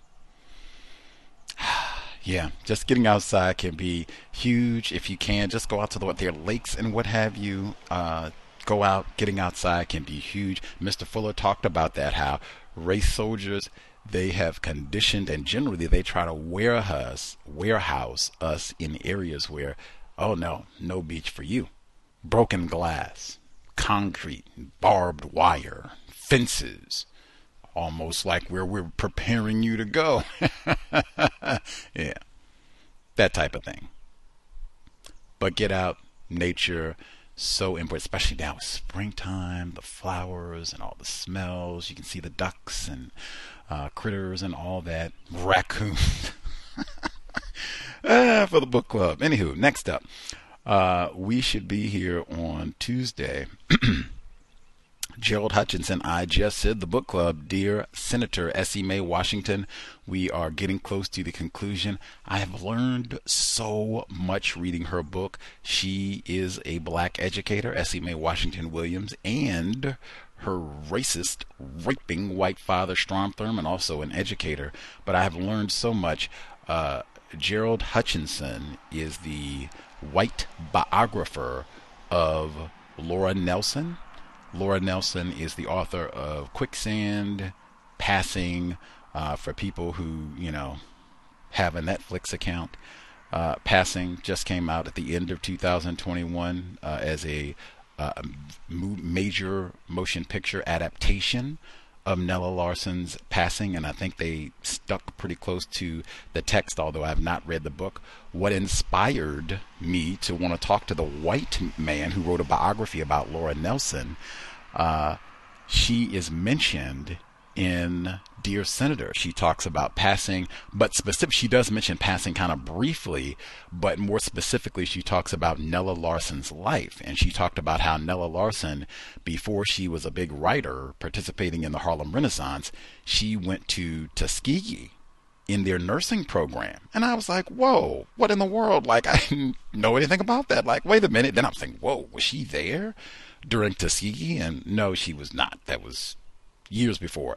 Anywho, uh, but I just was fascinated. Like, man, who is this person? Let's see. Let's get a biography on her. And bang on. I've done that many times uh, throughout uh, our reading of Dear Senator. Uh, Zachariah Walker, whole book about his lynching. Author might be coming to the COWS as well. So I've learned a lot. We should be here Tuesday talking about Nella Larsen. Very interesting life. She has one white parent and one non white parent. Could not, did not pass, as they say, for a white person, although she did write about that experience. Uh, incidentally, I'm not sure if Nella Larsen would qualify for the reparations as it is stated in California because her black parent was born in the Caribbean, but he was a slave. Now, how about that? Like, for real, for real. Plantation, yeah, lash, yeah, yeah, come in and rape you, or come in and rape your uh, grandmother, or whatever, wife, whatever you want to call it, and all the rest owns your owns your father, slave. And then he was married a white woman. Anywho, she would not qualify for reparations unless I am mistaken. We'll be talking about her life and times on Tuesday. White guests only. Invest if you think the program is constructive. Racism-notes.blogspot.com. Racism-notes.blogspot.com. Listener supported counter racist radio. Invest. Uh, you can hit the blog. You'll see the PayPal in the top right corner. Uh, you'll also see PayPal links, link for cash.app.com forward slash the COWS, our cash app address right there, uh, a Venmo, all linked. Much obliged to all the many investors all throughout the known universe who have contributed to the COWS. Hope we have been continue to be worthy of your time and energy. Uh, you can also invest via our Amazon wish list. Uh, it's at Amazon at Gus T Renegade. Huge thanks to all the folks who have nabbed items over the years. Hope it has been worthy of your time and energy. Uh, let's see. Next, as I said, Black Talk Radio Network uh, is not working. Hopefully, it will be restored at some point. Uh, that is not should not be a concern at all. The live stream is available on my blog. Uh, you'll see the post right there. Uh, that you can listen to it right there. Just click the play button live stream. You should be able to hear the compensatory call in now. Uh, you can also uh, listen via TuneIn. You can have the app on your phone, your computer. You can stream it live on the web, but and you can call obviously on your phone. But lots of ways to listen live. And then the archives are Stitcher, uh, Apple Podcasts, Blubrry, Podbean, uh, Podchaser, lots and lots and lots of outlets. YouTube, even I think we got some of our content getting back up there, the new content. So lots and lots of outlets uh, to access the context of white supremacy, uh, and then hopefully Black Talk Radio Network will be corrected at some point. Again, usual suspects. Let's see. The news segments, um, the they talked about wrestling. Reading is more important than watching television. Uh, I find it embarrassing, like that we're talking about professional wrestling, not like black people becoming med students, black males and females becoming med students at high rates, especially black males, because that's the lowest group. That would be something like, wow, let's Brett, not pro wrestling, and they really did it up. They got a black reporter talking to a black person, and that rarely happens on NPR. We listen to NPR and have on the compensatory call in for years, so you all can, you know, kind of run back through your memory. Although voice is not always 100%, that's not reliable in terms of turning racial classification. But Ayesha Rascoe, these people have pictures. You can just go to NPR and look up any of the many journalists that we have listened to and get a picture, see what they look like. Anywho, but professional wrestling, the Negras are having a moment, whatever that tackiness means. Um, and they talked about some of the fiercest black wrestlers again, like that's just the same old jungle physical uh, Darwin's athletes that we talked about with John Hoberman way back. Same old thing, black body that can go out and do something, but you're not a thinker. You can be a fierce jungle tiger Amazon. Um, and even when they talked about the history of racism in wrestling, they didn't even get into any details. Again, I'm a lame victim of white supremacy. Computer I thought was going to explode today uh, with no budget, no staff. I didn't even do any research. I didn't go on, you know, let me go do some sleuthing online. Let me just see what I can think of because racism and wrestling has come up over the years. People said, "Hey, why don't you do a program about that? Why don't you do a program about that?" Said, "Huh? We could, we could, we could." So what did I recall from memory?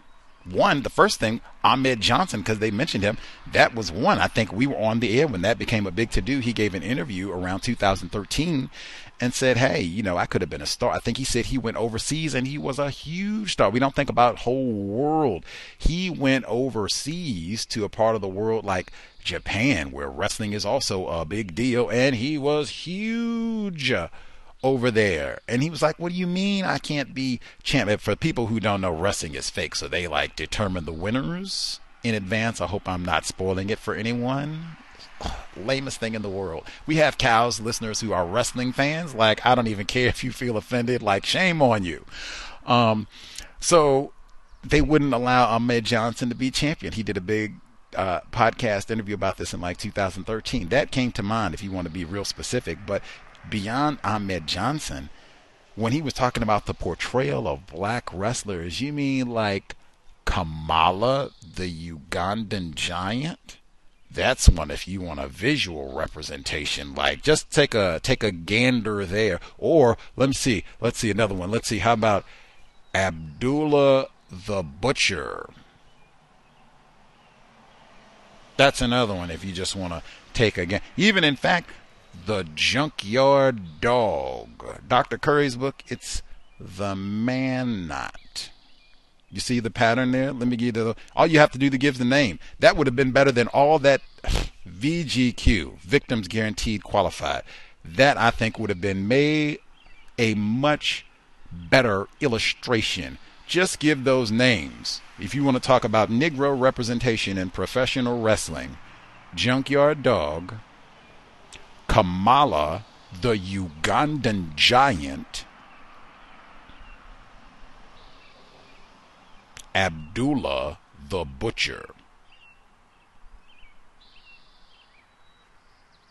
If they are confused, just do the visual, and I think you'll have like, wow. And this is not ancient history. I don't think this will be like black and white or something from 60 years ago. Like, this will be pretty recent. Lame professional wrestling. Uh, let's see. I don't even know what that. Oh, they said they're going to hold them accountable. We can't hold the police. We can't hold prosecutors, prosecuting attorneys, uh, judges. We can't hold them accountable. We can't hold Bill Clinton accountable for the crime bill, but we can hold Hulk Hogan. Again, matter of fact, he was in. That was part of it. Him out saying, "Man, my daughter, she didn't even do right and get one of the niggers with some money. She just got an old regular broke nigger. Like you can't even get one of these basketball niggers. Like, man, what you gonna do? Are you serious? We're gonna hold Hulk. We didn't even hold Hulk Hogan. It lame old wrestling. Next, uh, they had we heard from retired firefighter. They talked about jackie uh, jackie robinson 75 years him being the first in the modern era. That's how they phrase it. Even that in my view is deceptive.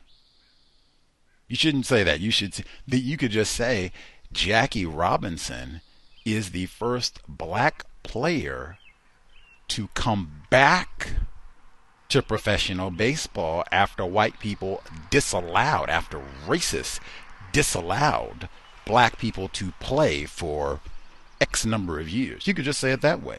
That would be precise, and that in no way diminishes the terrorism that he had to endure for his entire life why he died so young and was so stressed while he was here.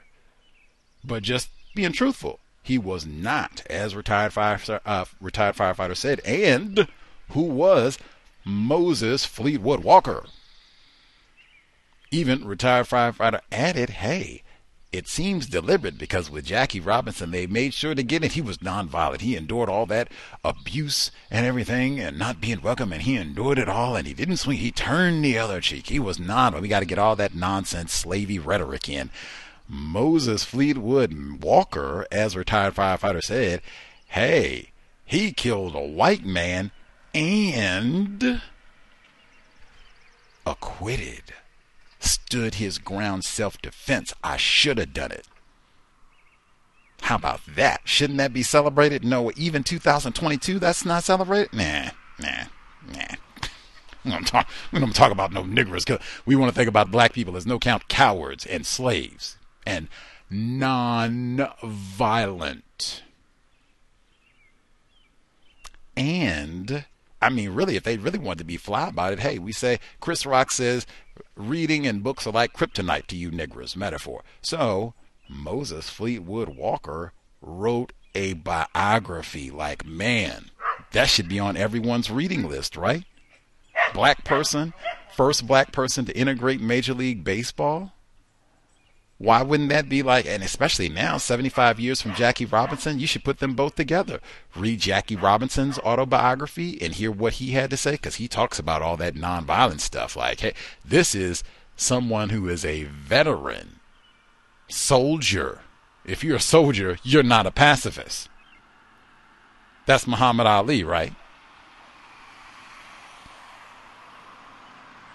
Put them both together. In fact, I said, hmm, we should read this for the book club because it's available online. But at minimum, his name again, Moses Fleetwood Walker. I mean, how was he not like the greatest black hero ever? Like, be the first black person to play professional baseball, be good at it, kill a white man, and be acquitted for it at that time?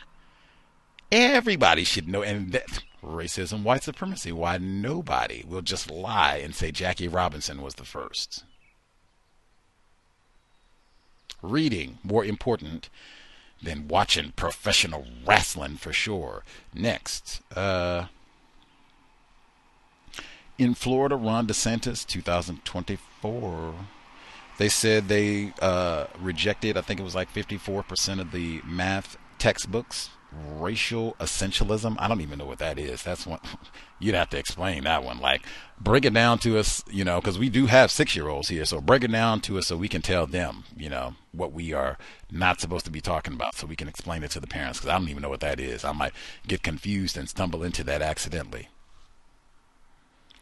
Uh, let's see. When they talk about misinformation, the greatest misinformation out there is about racism white supremacy. Even just what I just said. Jackie Robinson is the first black player to play in professional baseball. Hmm. Misinformation right there. More of that to come.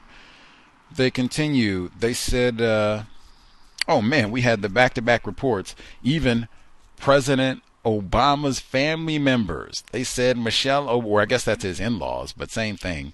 Uh, the Robinson cowbell, black male and a white woman following, unfortunately, in uh, President Obama's parents' footsteps, uh, metaphor, example. Uh, but their child, non white, they said that the children were telling these uh, non white children with white parents, they were uh, telling them, he had consecutive reports. One, they told the Obama families, uh, plantation. We got to do a plantational experience with you all. Then they had the Hoovelton, by same thing, biracial as they said, uh, family. Uh, they said that they had the Kill Negro Club they told the non-white children with a white parent to go pick cotton, go back to Africa. Do they sound ignorant about racism? They didn't even say these were like 17 year olds or anything. These are kind of young children, and they seem like what I said before. Like, hey, white people are not ignorant about racism. Uh, you should be thinking by about maybe five, six, four, three they got some of the fundamentals. They got enough to understand what a nigger is, and they can identify a nigger. That's about all you need to, you know, get to the basics of racism, white supremacy. The Kill Negro Club.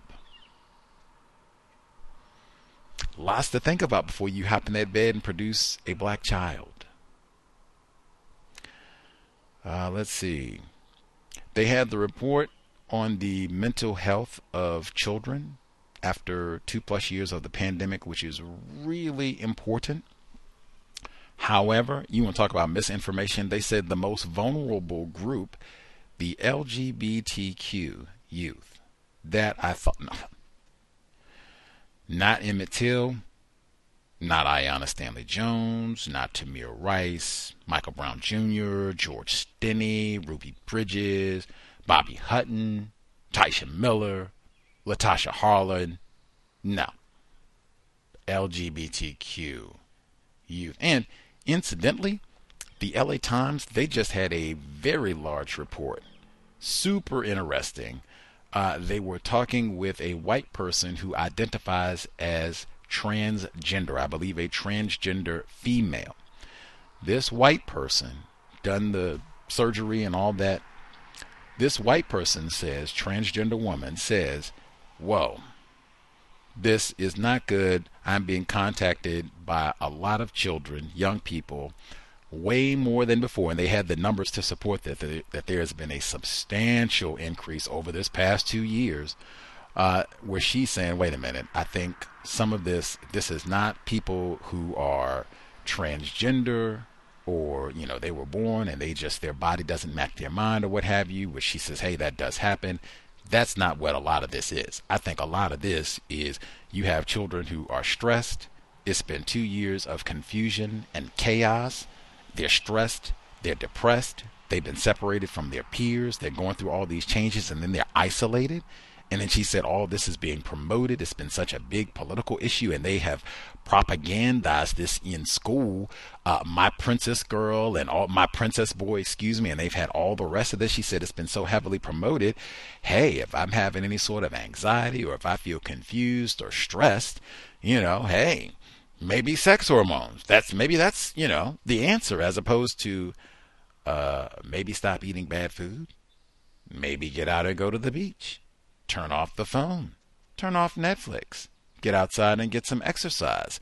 Discuss white supremacy racism. Put down those Lunchables. like a huge combination of things that would be way more constructive to consider as opposed to, can I chop off my penis? Like, whoa, whoa, slow. And she was saying, hey, I'm transgender you are 16. Like, this is like a life changing decision. Like, whoa, let's think about it. In fact, she said, let's just try to talk about this. It was amazing. Like, they had, I have to read you some of the, the clips from the article. They, uh, she asked one of the students to tell me about your gender, and he said, it's like a raccoon. Grand American. He said, it's like a raccoon. And she said, hey, clinical.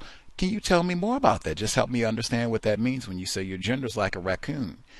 And, and he said, I don't mean to laugh, but I mean, wow. He, he said, well, I mean, you know, it's it's just kind of like a raccoon, you know, it just kind of slinks around, and you know, it's it's kind of filthy, you know, it's in the trash and it's rummaging around, you know, it's uh, it's coony.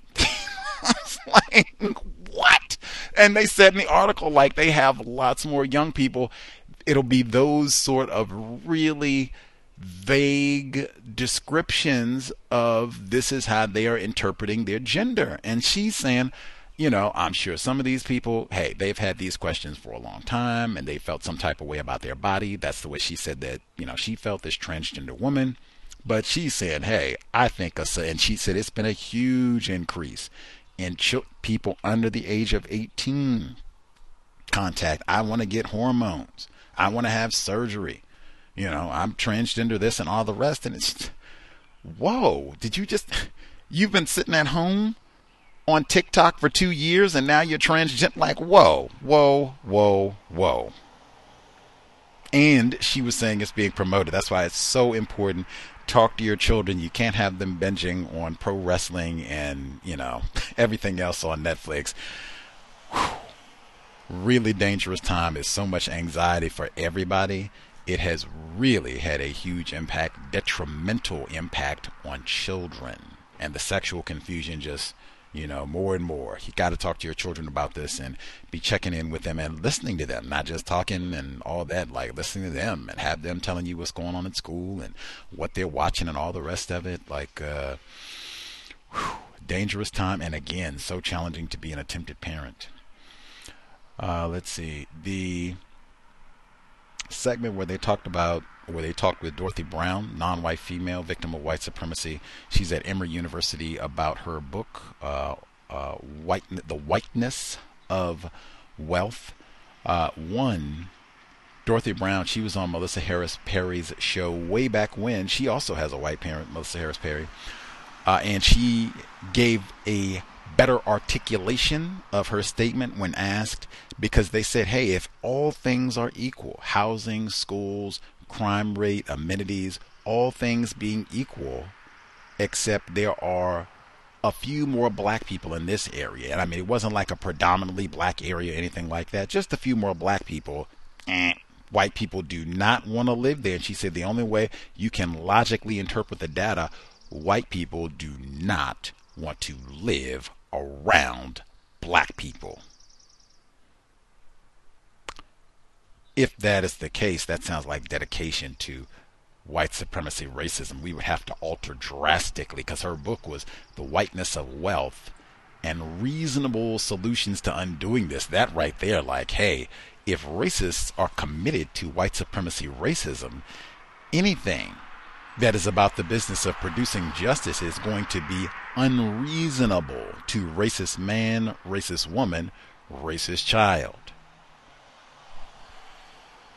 all in all of the solutions that she gave about things that they could do and changing the tax code and all that and eliminating benefits for uh, folks that are married and all that. White people are not going to do any of that. And it's certainly not on a broad scale. You, they got a broken bingo wheel in Evanston, Illinois for reparations. White people, and I mean, you would need really powerful white people, Senate, Congress, they would have agreement, consensus and then be accepted by the president about, hey, we're going to switch up the tax code to stop penalizing the niggers. And we've heard this before. Andrew Kahrl talked about this when he was on the program in 2015, a suspected race soldier. We were talking about the theft of black property, and he said that this is one of the key ways it's done with weaponizing property taxes specifically. And he said the same thing that they talked about with income tax, that with property tax, it's really hard to get this information to even find out, like, whoa, they are taxing the niggers at like 40% of the rate that they're taxing white people. They said the IRS, they don't even uh, publish racial information about, you know, tax information. That right there lets you know it's probably out of like way worse. Uh, because Andrew Kahrl he said it's in the archives 2015 he said in his data he was seeing in places like Mississippi where it was even hard for him to access this information it was like four five six times black people were paying in terms of property taxes the rate that white people were paying could even be worse than that. Like he had to fight to get those records. And he said a black person you would never get access to those records to even know what rate of tax you're paying as opposed to now that's another one to come back. Who is more informed about white supremacy racism what it is and how it works? Andrew Kahrl's book is the land was ours Ooh, wow, that's crazy because I think that's April 2015. Yikes have to see if my memory is that good, but it could be. That is wacky, but he was here in the archives. That book is pretty good. The Land Was Ours. Uh, let's see. The Oh man, that report was so terrible. I had to stop because I took it. They had so many metaphors. I have to come back to that when we get to the metaphor section. Uh, let's see. I'll do. I'll give out two. I'll give out my final two. One, uh, Bay Area mom, much obliged. She sent me the report about the teacher in San. Leandro. I had to include that. I lived in California. I literally, I used to live in San Leandro. I had a white person when I lived there tell me that they used to call it Clan Leandro because they did not allow black people to live in that part of California, right on the border uh, of Oakland. I believe it's to the east uh, of Oakland, uh, but super close. Um, they had the white teacher. He's telling them about his time in the service he said, I'm just not going to take a lip. I think he used some profanity. I'm not going to take a lip. You know, some little child, you got to be out of your mind. You know, I've killed little folks your age, younger than you. I think I've killed folks younger than you. You don't know who I am. We don't know who they are. The rewind on that one, I made sure to include. We just talked about this yesterday. Substitute teacher shortage. They said, "Hey, we're desperate. Police officer, National Guard, anybody. We desperate. Can you come teach a class? We need some help. Anybody? Jerry Sandusky. Oh, wait, wait, wait. Well, can you see? Well, never mind. Never mind. Yeah, we can't. We, we're desperate. We're not that desperate. But we're hurting. That's, like I said, most difficult job? Probably. Attempted parent, system of racism, white supremacy. Attempted black parent, system of racism, white supremacy. Like, woo. That's who's in the school. Whew. Clan Leandro, that area did have a high population of white people, so I suspect this probably happened in a school with a lot of white people, which is why this guy is no longer there. I also suspect that it was a white person who did this. That's why this person has not been identified by name. But wow. National Guard also in the school in at least in New Mexico. The other uh, report in Chicago, the great Roy Ayers. I was at the beach, awful day.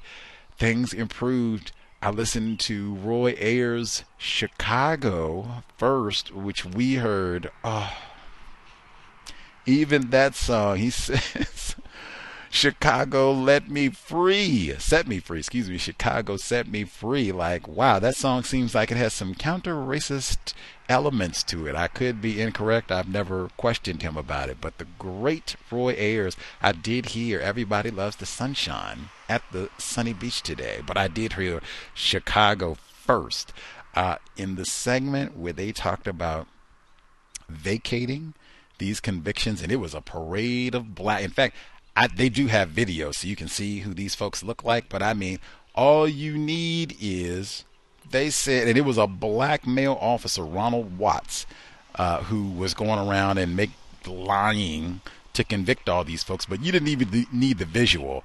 All you need to hear is Ronald Watts was going to Ida B. Wells housing project. Hmm. Who's going to be residing at the Ida B. Wells Barnett housing project? Hmm, that you can fabricate drug charges on that will be believed and convicted at the Ida B. Wells housing project. Hmm.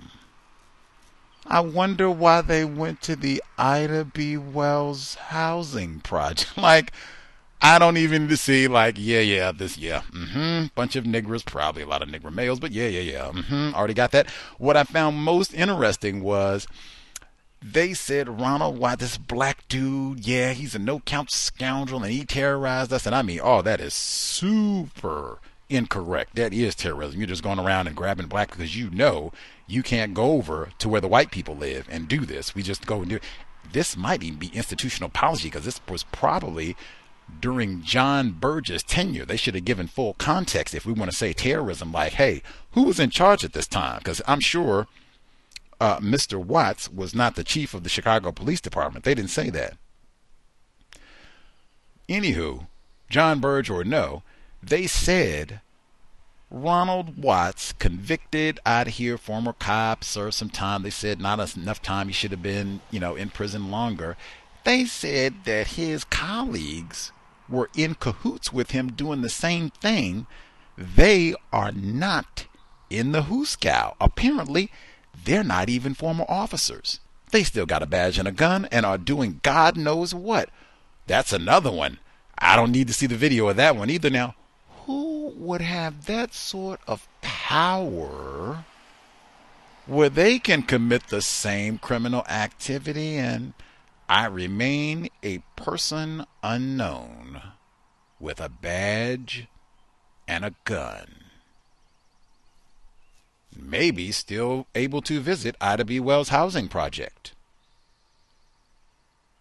But old Ronald Watts, the old Negro male, uh, let's see. And the oh wait a minute, Dorothy Brown. Make sure I go back. Dorothy Roberts. Sorry.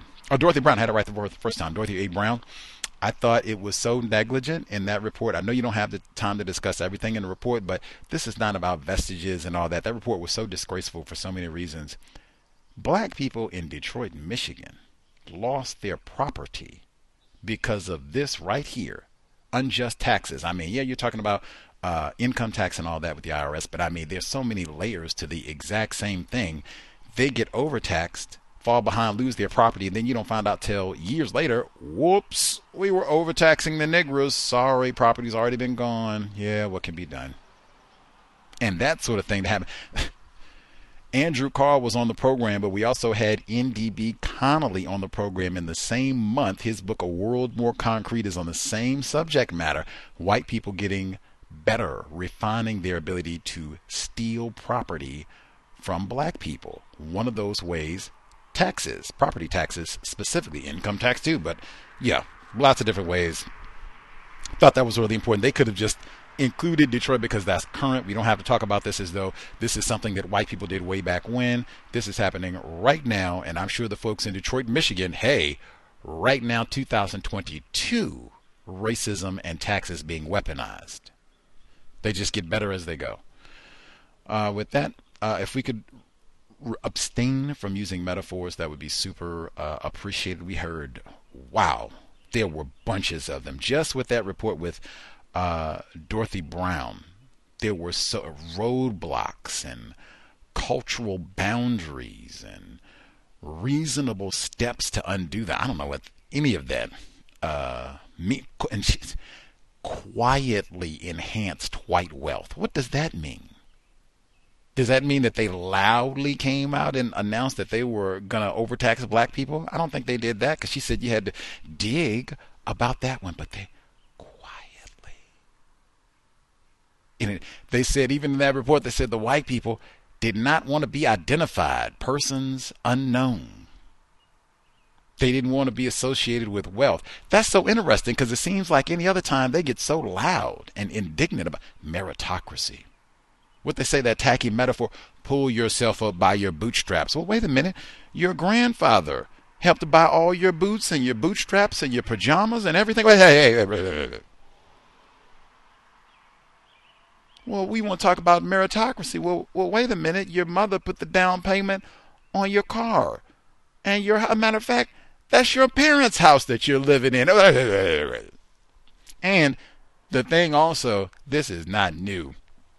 They've had this information for like years in terms of even there being big public books that talk about this in terms of white people having all of this extra help network system in place to assist them doing things operating in the system of racism, white supremacy. That not only is it that black people don't have this, white people have strategically worked to make sure black people don't have this. Lots of it. We talked uh, uh, the Color of Wealth. That's one. Betsy Leondar Wright. That's one. She was a guest on the uh, COWS program in 2009, and they have all of that information there. Uh, Thomas Shapiro, The Hidden Cost of Being African American. A lot of that information is right there uh, about all of the resources that white people have, and then all of the costs and different ways that white people overtax and make black people pay more. Even Beryl Satter, she talks about that in Chicago they didn't just restrict where black people could live, they forced them to live in really bad areas and then forced them to pay like five, six, seven, eight times what the property was actually worth. It's lots and lot more than we could even imagine in terms of, you want to call it the whiteness, really the terrorism of white wealth. More accurate title to what we're talking about. Anywho, if we could, since we had so many metaphors, they were just piles and piles and piles of them. Uh, since we had so many, if we could avoid using metaphors, try to be precise, exact with what we say about white supremacy, racism, uh, I will give reminders. Uh, it just helps to minimize confusion and it can help to minimize a racist's ability to deceive. Uh, the number again is 720 716 7300. The code 564 943 pound. Press star 61 if you would like to participate.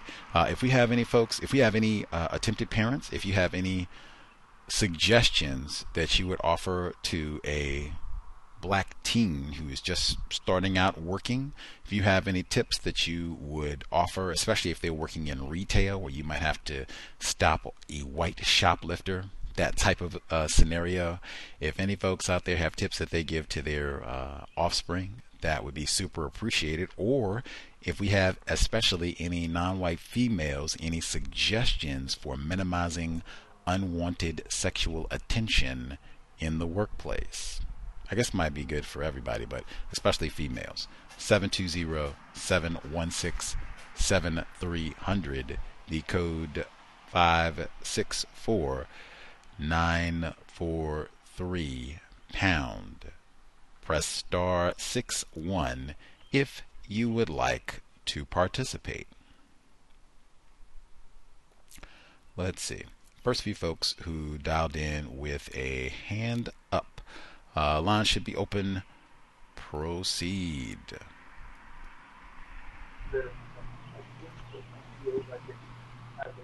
Hello.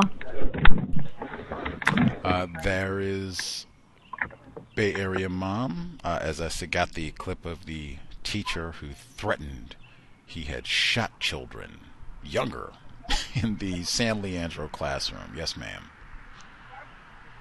Hello. This is not her. Oh man, I got confused. I'm so sorry. That's our caller in Georgia. My apologies. I mean, no offense to her. She's a lovely person. I'm just right on. um, yeah, it's been. Oh, I'm off to. Yay, off today.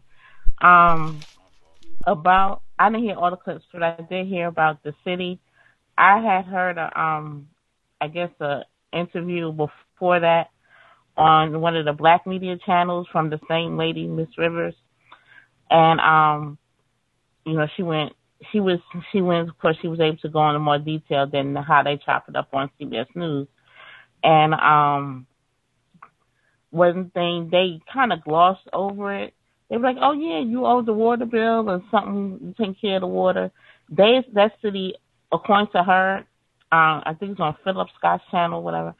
Um, they own the water, and so this controller, I think, think she said, I can go back listen, but land on either side of the city, and is trying to get that so he can get access to the water, because if you build anything around there, they're gonna have to get tied into the water, and that will be revenue for the area. Um, and she talked about the um, white people who had who were involved in the corruption then she said one killed themselves, killed themselves. It was two others, and they didn't go to jail, but the black person that was involved, they did go to jail and had to pay restitution. So she was about the racism in that, and um, again back to us having access to water. I guess you know we're not supposed to drink water, have water, clean water, nothing to get profit off water. You know, water I guess is supposed to be bad for black people. Um, I guess about the kids, that's horrible. Um, about them not. I don't know. I wasn't just confused. I don't know what happened. I'm a girl. I was not confused about being a girl. I guess I didn't hang out. you know, of course, I'm older than TikTok and all that, but I knew I was a girl. My cousins knew they were boys. No one was confused about that. Um, and we didn't really have any feelings about it either. It wasn't, oh, I enjoy being a girl or I enjoy being a boy. I was a boy. You know, he was a boy. I was a girl. That was, there was really not a whole lot to talk about it.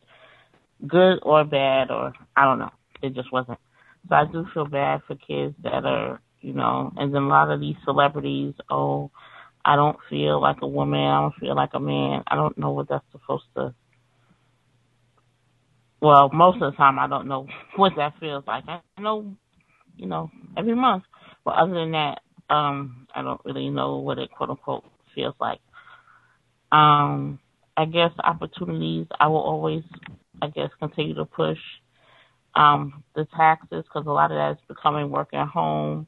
You know, the job I have is work at home. A lot of other companies are growing and they're working, a lot of that is work at home it's seasonal, but you know, if you're, I guess, maybe more so, if you are in a committed, trying to be a family, you know, when you have little children and you know, you think about oh, going back to work and babysitting and all of that and the cost of that. A lot of the times, if you can do that work seasonally, you know, you can make some, and then you know, you can spend the rest of the time in at home taking care of your offspring.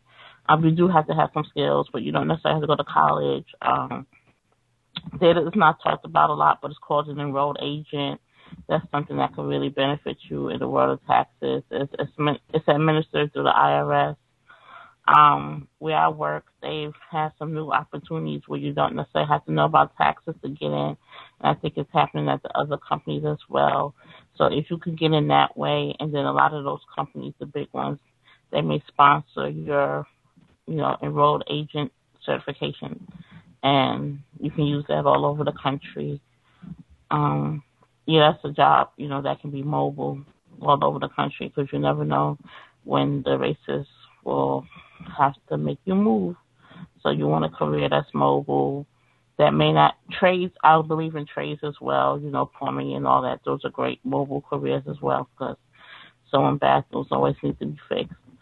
But, you know, if you're not going to get into the trades, you know, taxes, you know, and that's, I don't think they're going to really want to outsource the tax laws overseas because I don't think it's a wise idea for the country to know your legal. I mean, they can look it up, of course, but to have someone outside of the country well versed in your tax system or something like that, I don't think that would be good for any country to do that to any other country. So that's all I have for now. Thank you. Great career uh, opportunity as well. Tax, that's something you could do at home or you could do anywhere. You could do at home, you go to a coffee shop, uh, you know, if you have your uh, computer or device or what have you, um, you could be go to the beach. Lots of options uh, for that one where you certainly would not have to be tied down to uh, an office uh, or what have you. She said it is seasonal.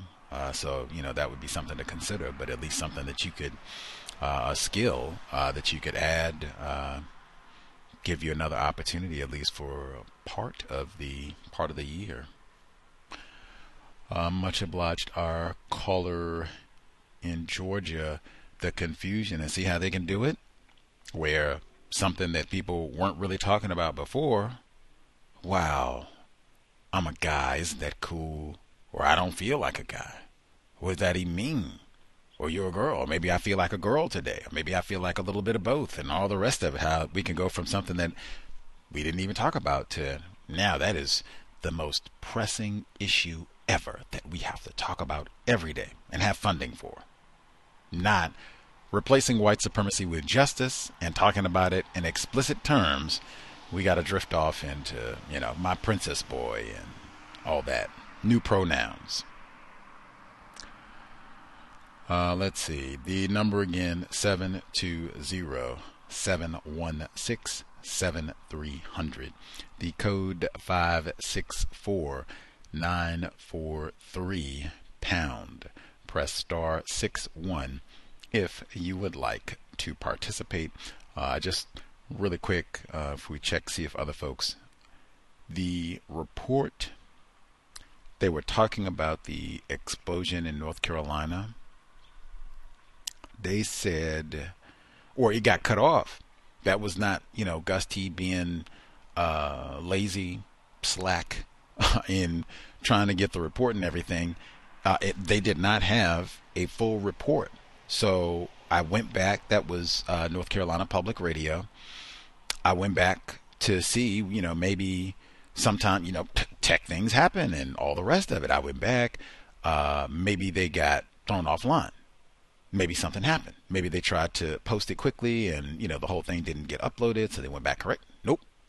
you got about a half portion people in the middle of talking and they get cut off. I was like, wow, that is really, you know, t- I mean, maybe someone would have commented and you know because i would like to hear the entire report but i thought that was really important uh, because the one i mean people had to evacuate anything when you've got people that are forced to leave their homes threat of life and limb uh, and then all of the uh, pollution poison in the environment there was a entire report titled breathing while black talking about this incident specifically the fire in north carolina where they had all these chemicals uh, it says soon after the fire ended, officials reportedly warned residents to stay away from the local creek uh, due to chemical detection in the following statement.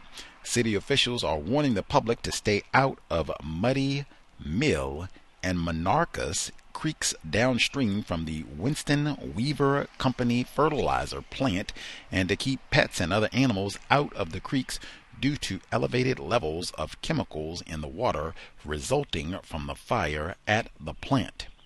Through, though the air quality has been deemed breathable, now that's even interesting, and residents have returned home, the fire at the Winston Weaver has still left lasting negative impacts on a community forced to pack up and leave at a moment's notice, confused as to how they could live so close to a plant holding a significant amount of dangerous chemicals without ever being notified. Who's more informed?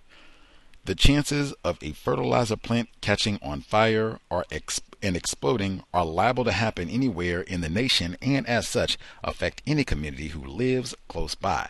However, African Americans are 75% more likely to live near industrial facilities that produce hazardous waste than others, and more likely, along with other people of color or POCs, to be exposed to air pollution.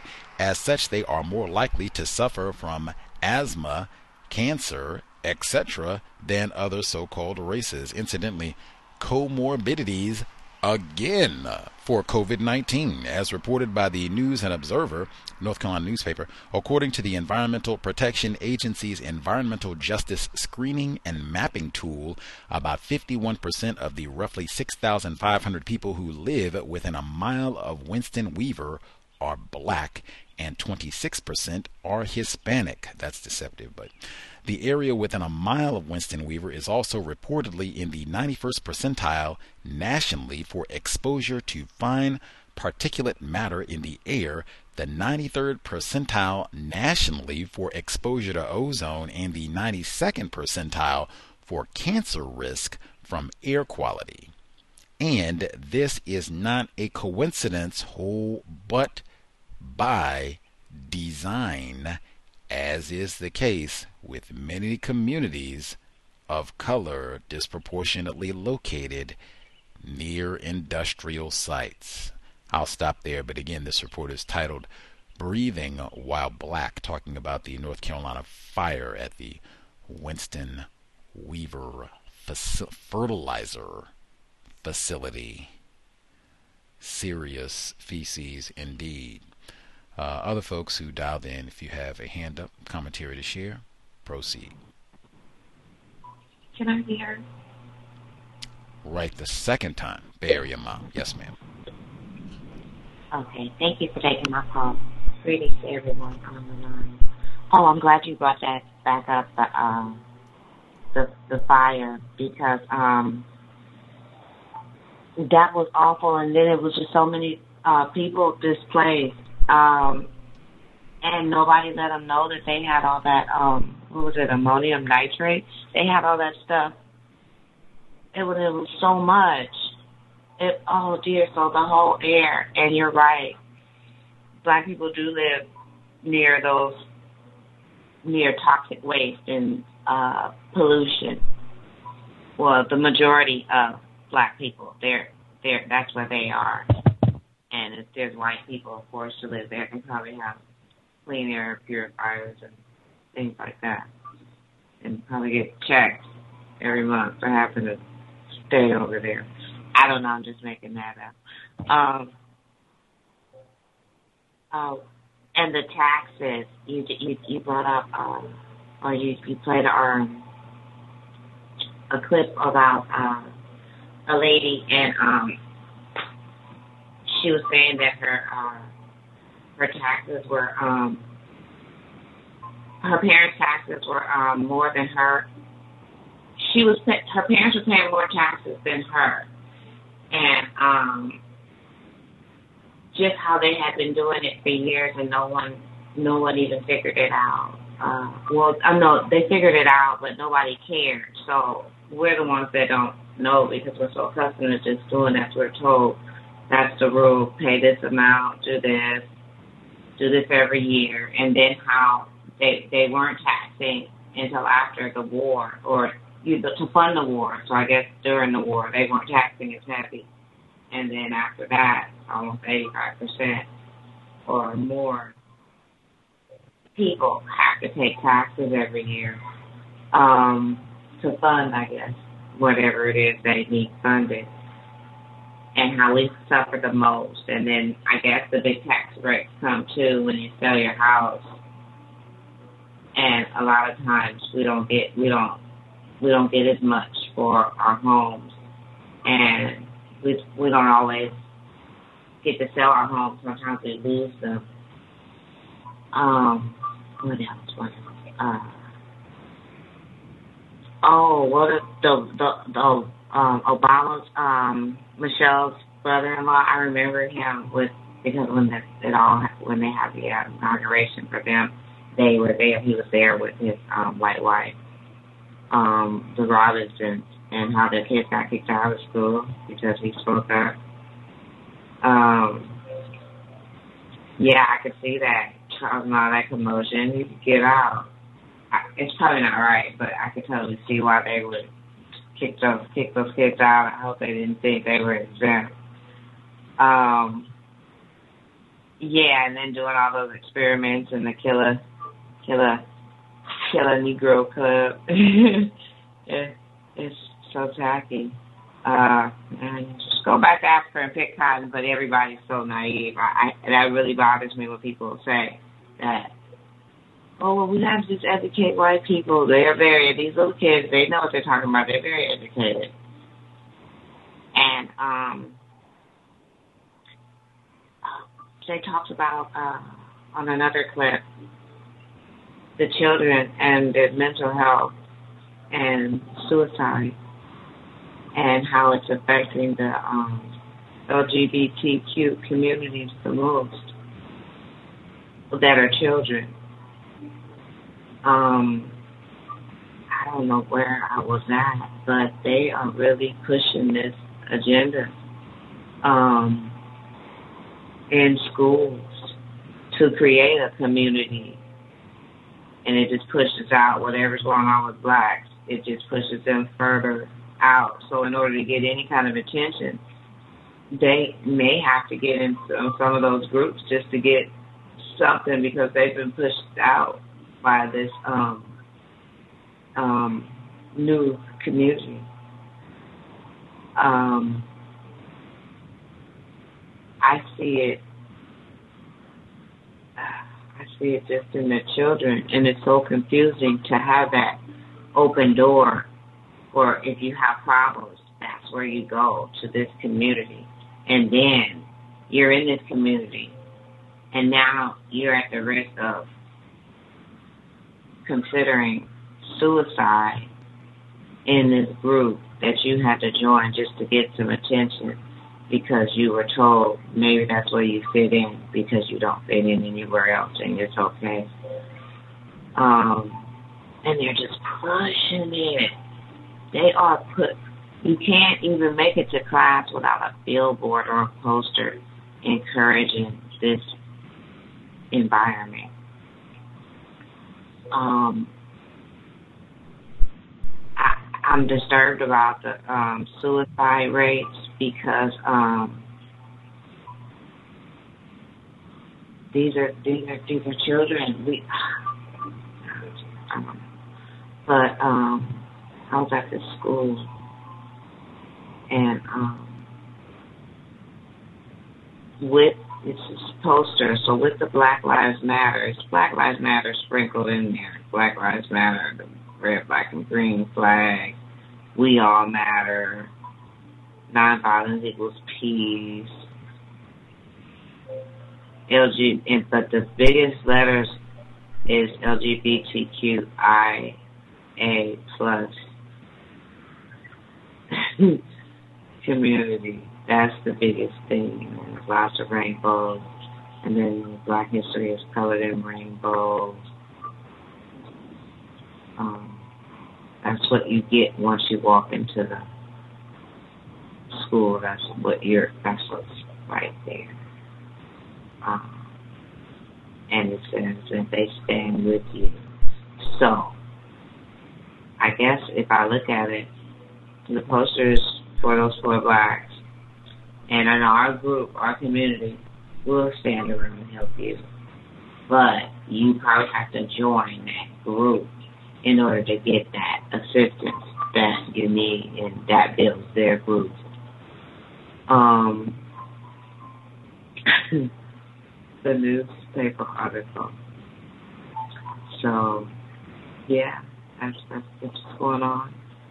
That's how the children are being talked to nobody's saying anything, especially when the um, instructors are um, white.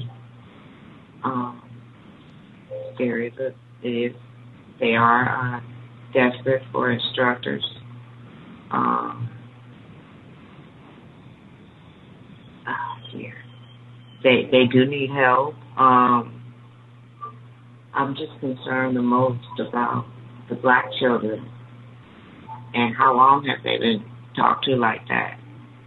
And if you wouldn't have recorded it, because they're not supposed to be recorded in class, but if they didn't take that risk and record it and put it on social media, he'd be telling more stories, you know, about this, that, and the other, disrespecting the kid even more. That's how he really feels about those black children. And then they have to go the extra mile to prove if they don't want to be considered what he was saying in those clips. They have to go the extra mile to prove that they're nothing like whatever it is that you're describing. And this, the other young males, and um, that's hard because that's a lot of um, trying to get somebody's attention that's really not that into you, but you want to get your grades, you want to be looked at as civilized. But then when you speak to somebody like that, and you consistently, this is April. So this is April. School started in August. So he's been talking like that since August. At least, I mean, you know, in person. So, um, and that's how he really feels. He, he said, hey, some cousins are being talked to about that. I don't have to take that. And um, that's all. Thank you for taking my call. I'll mute my line.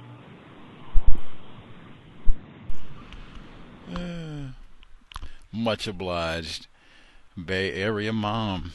That is the classroom environment, unfortunately, you know, like uh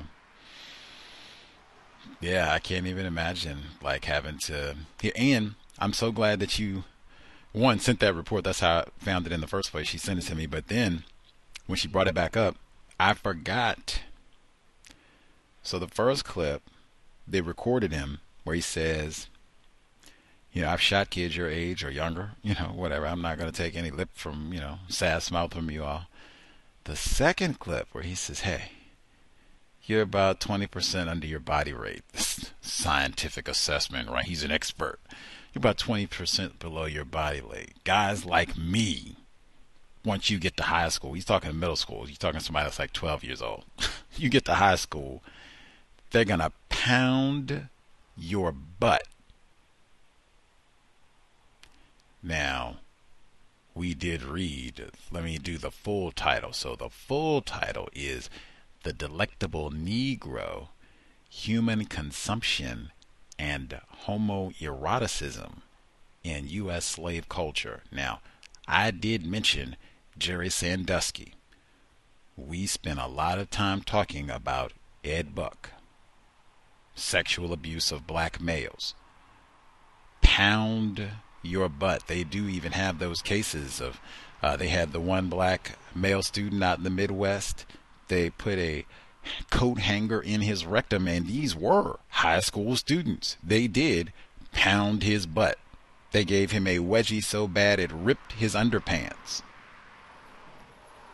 I thought that was really important. They're going to pound your butt.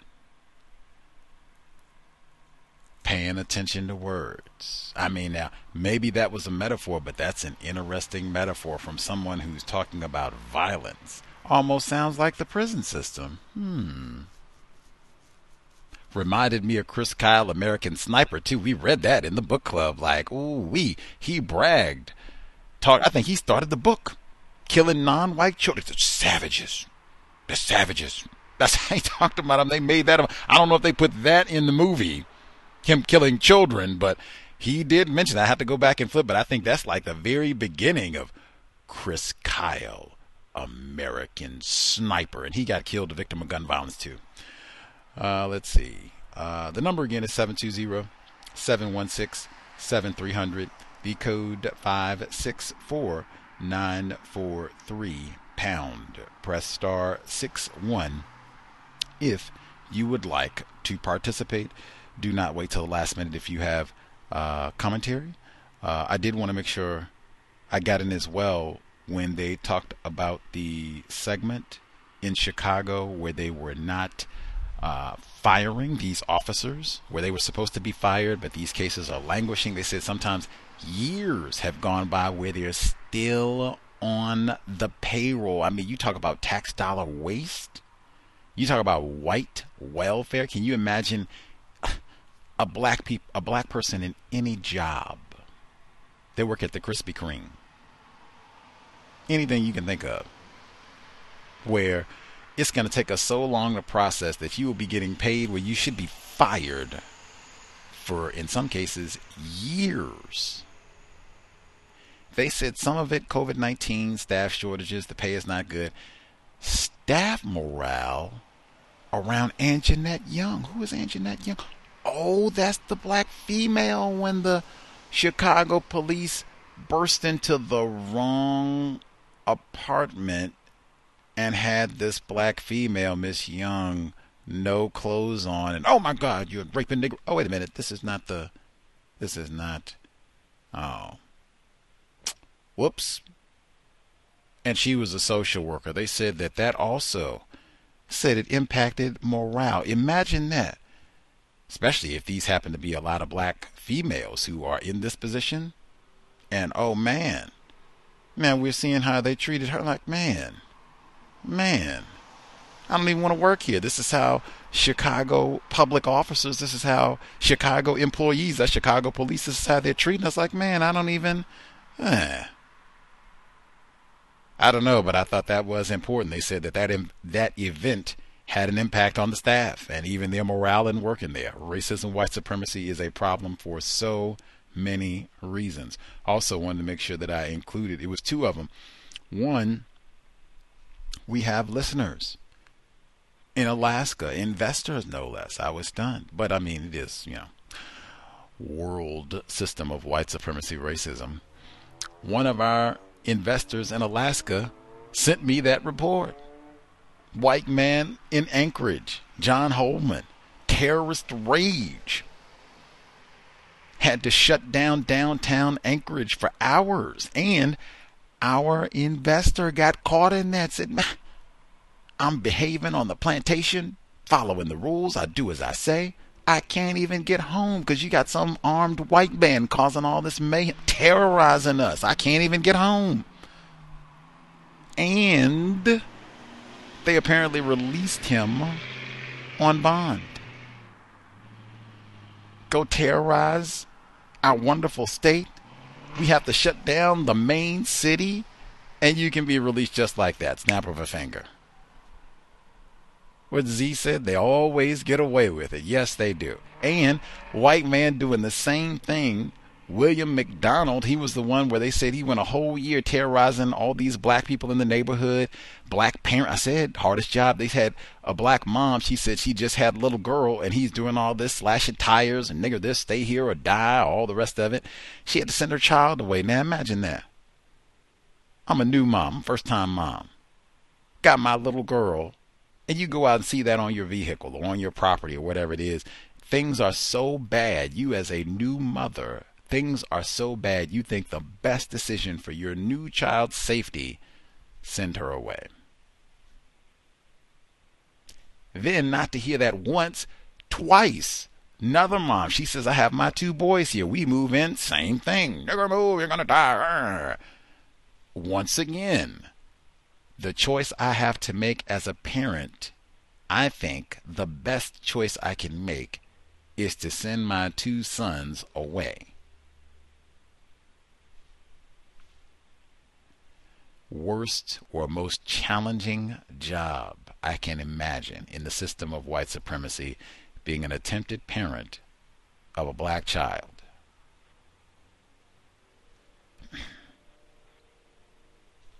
And these folks are making this decision living in the same neighborhood. I was going to say it's, that is widespread where people, you know, for whatever reason, that's the decision that they have to make. This is on the same block because of one white man who was able to do this for a year.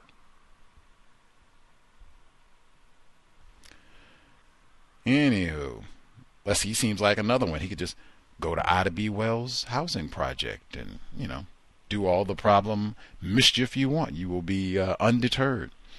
Uh, let's see. Number is 720-716-7300. Code 564943. Pound. Press star 61 if you would like to participate. Again, uh, Black Talk Radio Network, I've not been able to access for days now. I was not able to access or do anything for today's broadcast. Uh, yesterday. Not sure what's up again, other than usual suspects. But I haven't been able to access the page at all. So if any folks are uh, confused, I have no information at all. I'm as clueless as you all are, other than we're still broadcasting. And same week, no coincidences, uh, my Twitter account also suspended after tweeting about albino squirrels and a white man stealing milk crates here in Seattle.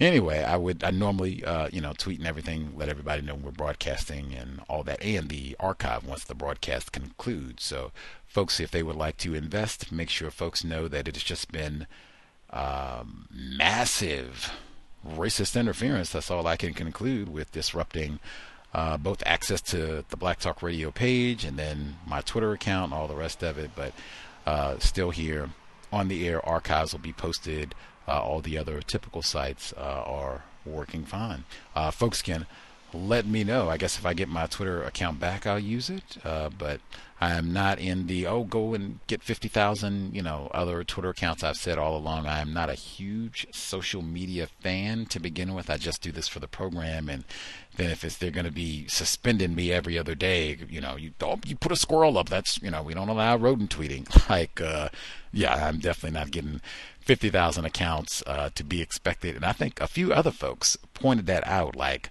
well, I've been threatened. I've had people literally come on Twitter, race soldiers, I suspect, and say, uh, you will be killed. Uh, where I've screenshotted it, posted it. Nobody at Twitter or any other uh, medium contacted me. We've done whole broadcasts where many black people have had the same sort of experience where people's uh, can come on and do all this, brag about black people being killed and celebrate that and they get their account, they can continue to cause mischief in cyberspace. Uh, victims of racism pointing out racism seem to have a lot of problems. That's been our entire time on the air. Uh, anywho, uh, we'll see. We'll give uh, folks five, and then if everybody's satisfied, they got all their comments out. Uh, we will call it a broadcast. Again, we'll be here for Tuesday. George Hutchinson. I don't know if folks saw uh, passing. Reading is more important than watching television, or if they read the book, or mo- or both maybe. Uh, that book is pretty popular, even though it's old. It's been required reading uh, at many colleges, many schools. Period. I think for a long time. Maybe not. Yeah, they got that critical race theory, so it probably wouldn't be there. But many colleges, uh, it's been required reading for decades uh, at this point. So that's I'm I suspect that might have influenced why they made it uh, into a movie recently. Uh, but we will chat about that. I think they spoke with uh, Dr. Hutchinson on many uh, outlets, interviewed him when that film came out a few months back to see what he thought about the film, if it was accurate, and to talk more about Nella Larsen's life.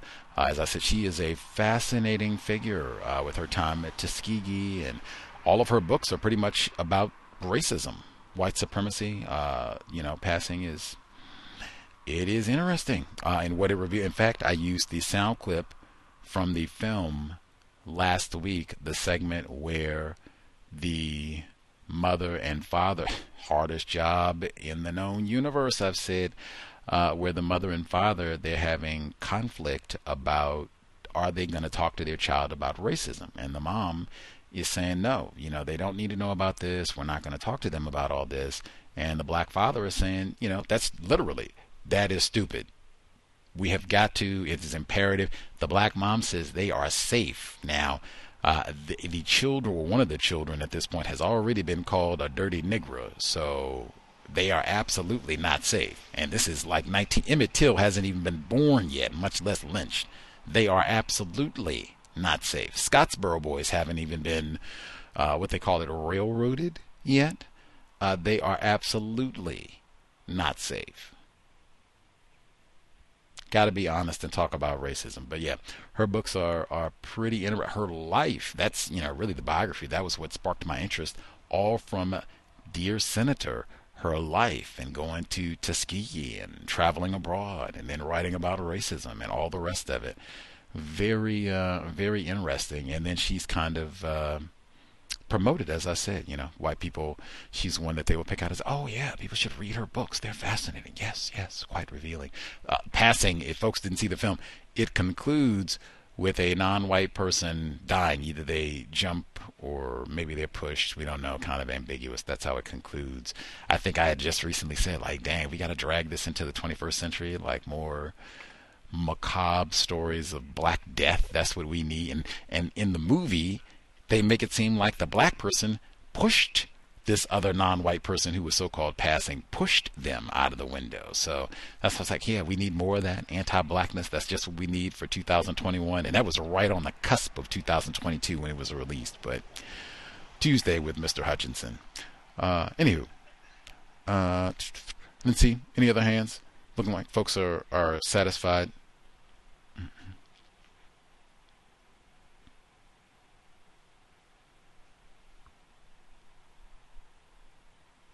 Great. We will assume folks are good. I know uh, saw Henry in Chicago uh, briefly. I know we had a number of Chicago reports. Perhaps we'll catch him down the road to hear any of his thoughts uh, on any of the reports, uh, even the marking of Fred Hampton's house where he grew up as a historical site. Hopefully, they'll have lots of constructive information to help people get a better understanding of white supremacy, racism, and I hope to be honest to the fact that white people, Chicago police officers, celebrated murdering Fred Hampton. That should be a part of the exhibit so that that can be put in context so that even when we get to Ronald Watts, the black guy that they prosecute, hey, his cohort's not being prosecuted, all this can be placed in context of how Chicago police have functioned in relation to black people forever in the Windy City. Incidentally, that Chicago report where they talked about the convictions being vacated for all these black people at Ida B. Wells housing project. I thought that was important earlier this year, we had William Cohan on the program, white man, suspected racist. We talked about the Duke lacrosse rape case. We talked about how those white defendants were not just uh, the charges were dropped, even after they had been indicted and there was no trial, which is, you know, unprecedented. I can't even think of it. I still haven't found another case where that happened. They were declared as innocent. And Mr. Cohan made a big point saying, hey, that doesn't happen in jurisprudence. You do not, we do not declare someone innocent. You are found not guilty, acquitted. It is not, you are found innocent. That is not how the law works, but it did in the Duke lacrosse case. In this case, where it's, hey, we got enforcement officers lying planting evidence, as they say, even here, they don't get branded as innocent. They just vacate the convictions. That's white power. These white guys didn't even have a trial. Maybe they didn't do anything. Fine, no problem. At least have a trial and then they're not guilty. No, no, no. No trial and they are innocent you niggers, we can go around and plant drugs on you and make up things. You serve time for things you didn't do and whatever. And even then, you're not innocent. And that's exactly what they did. We had that black male rapist. That report, I believe, was Mississippi just a few weeks ago, where it was the same thing. He had been locked up all these years in prison. You raped this white woman, you raped this white woman, and they say, oh, wait a minute. Uh, it was unjust the way that you were convicted, so we're not going to declare you innocent we're just going to vacate the conviction. None of that is coincident or accident. Uh, much obliged for folks' uh, participation. Uh, thanks for the folks who persevered. If they got confused or what have you, like so many things not working, couldn't tweet, Black Talk Radio's not up. Like, man, uh, disaster at every corner, but still here. Archive should be working. Feel free to drop an email if you are confused. Uh, you can invest in the COWS. Share, tweet, share on social media or other sites so that people are not confounded. We are still here. Race soldiers have just been very active, disrupting things, causing problems this week. That said, we're here Tuesday, 8 p.m. Eastern, 5 p.m. Pacific. Sobriety would be best under conditions of white supremacy. We will need fully functioning brain computers to solve our problems.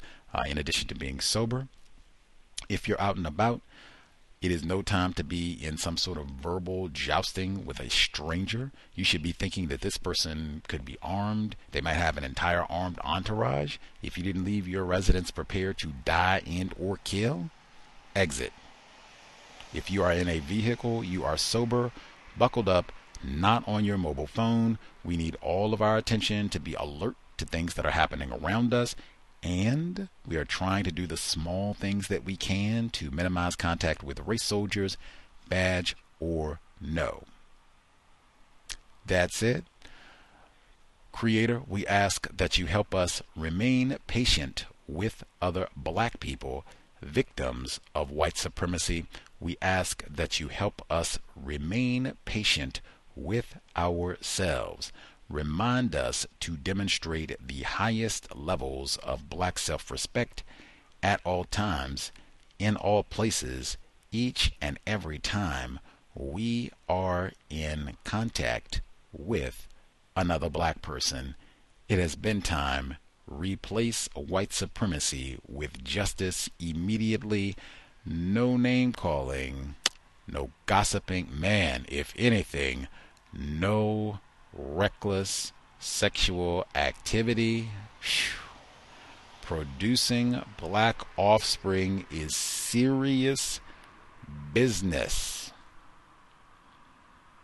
Having someone, hey, I shoot people like you when I wake up at 5 a.m. in the morning. That's what I produced this child for? No throwaway offspring under the system of white supremacy. Cow signing out. Thanks all for tuning in. Nigga, you so brainwashed. I'm a victim, brother. Problem. You're a victim. Man, I'm a victim of 400 years of conditioning. Shut up. The man has programmed my conditioning. Mm-hmm. Even my conditioning has been conditioned.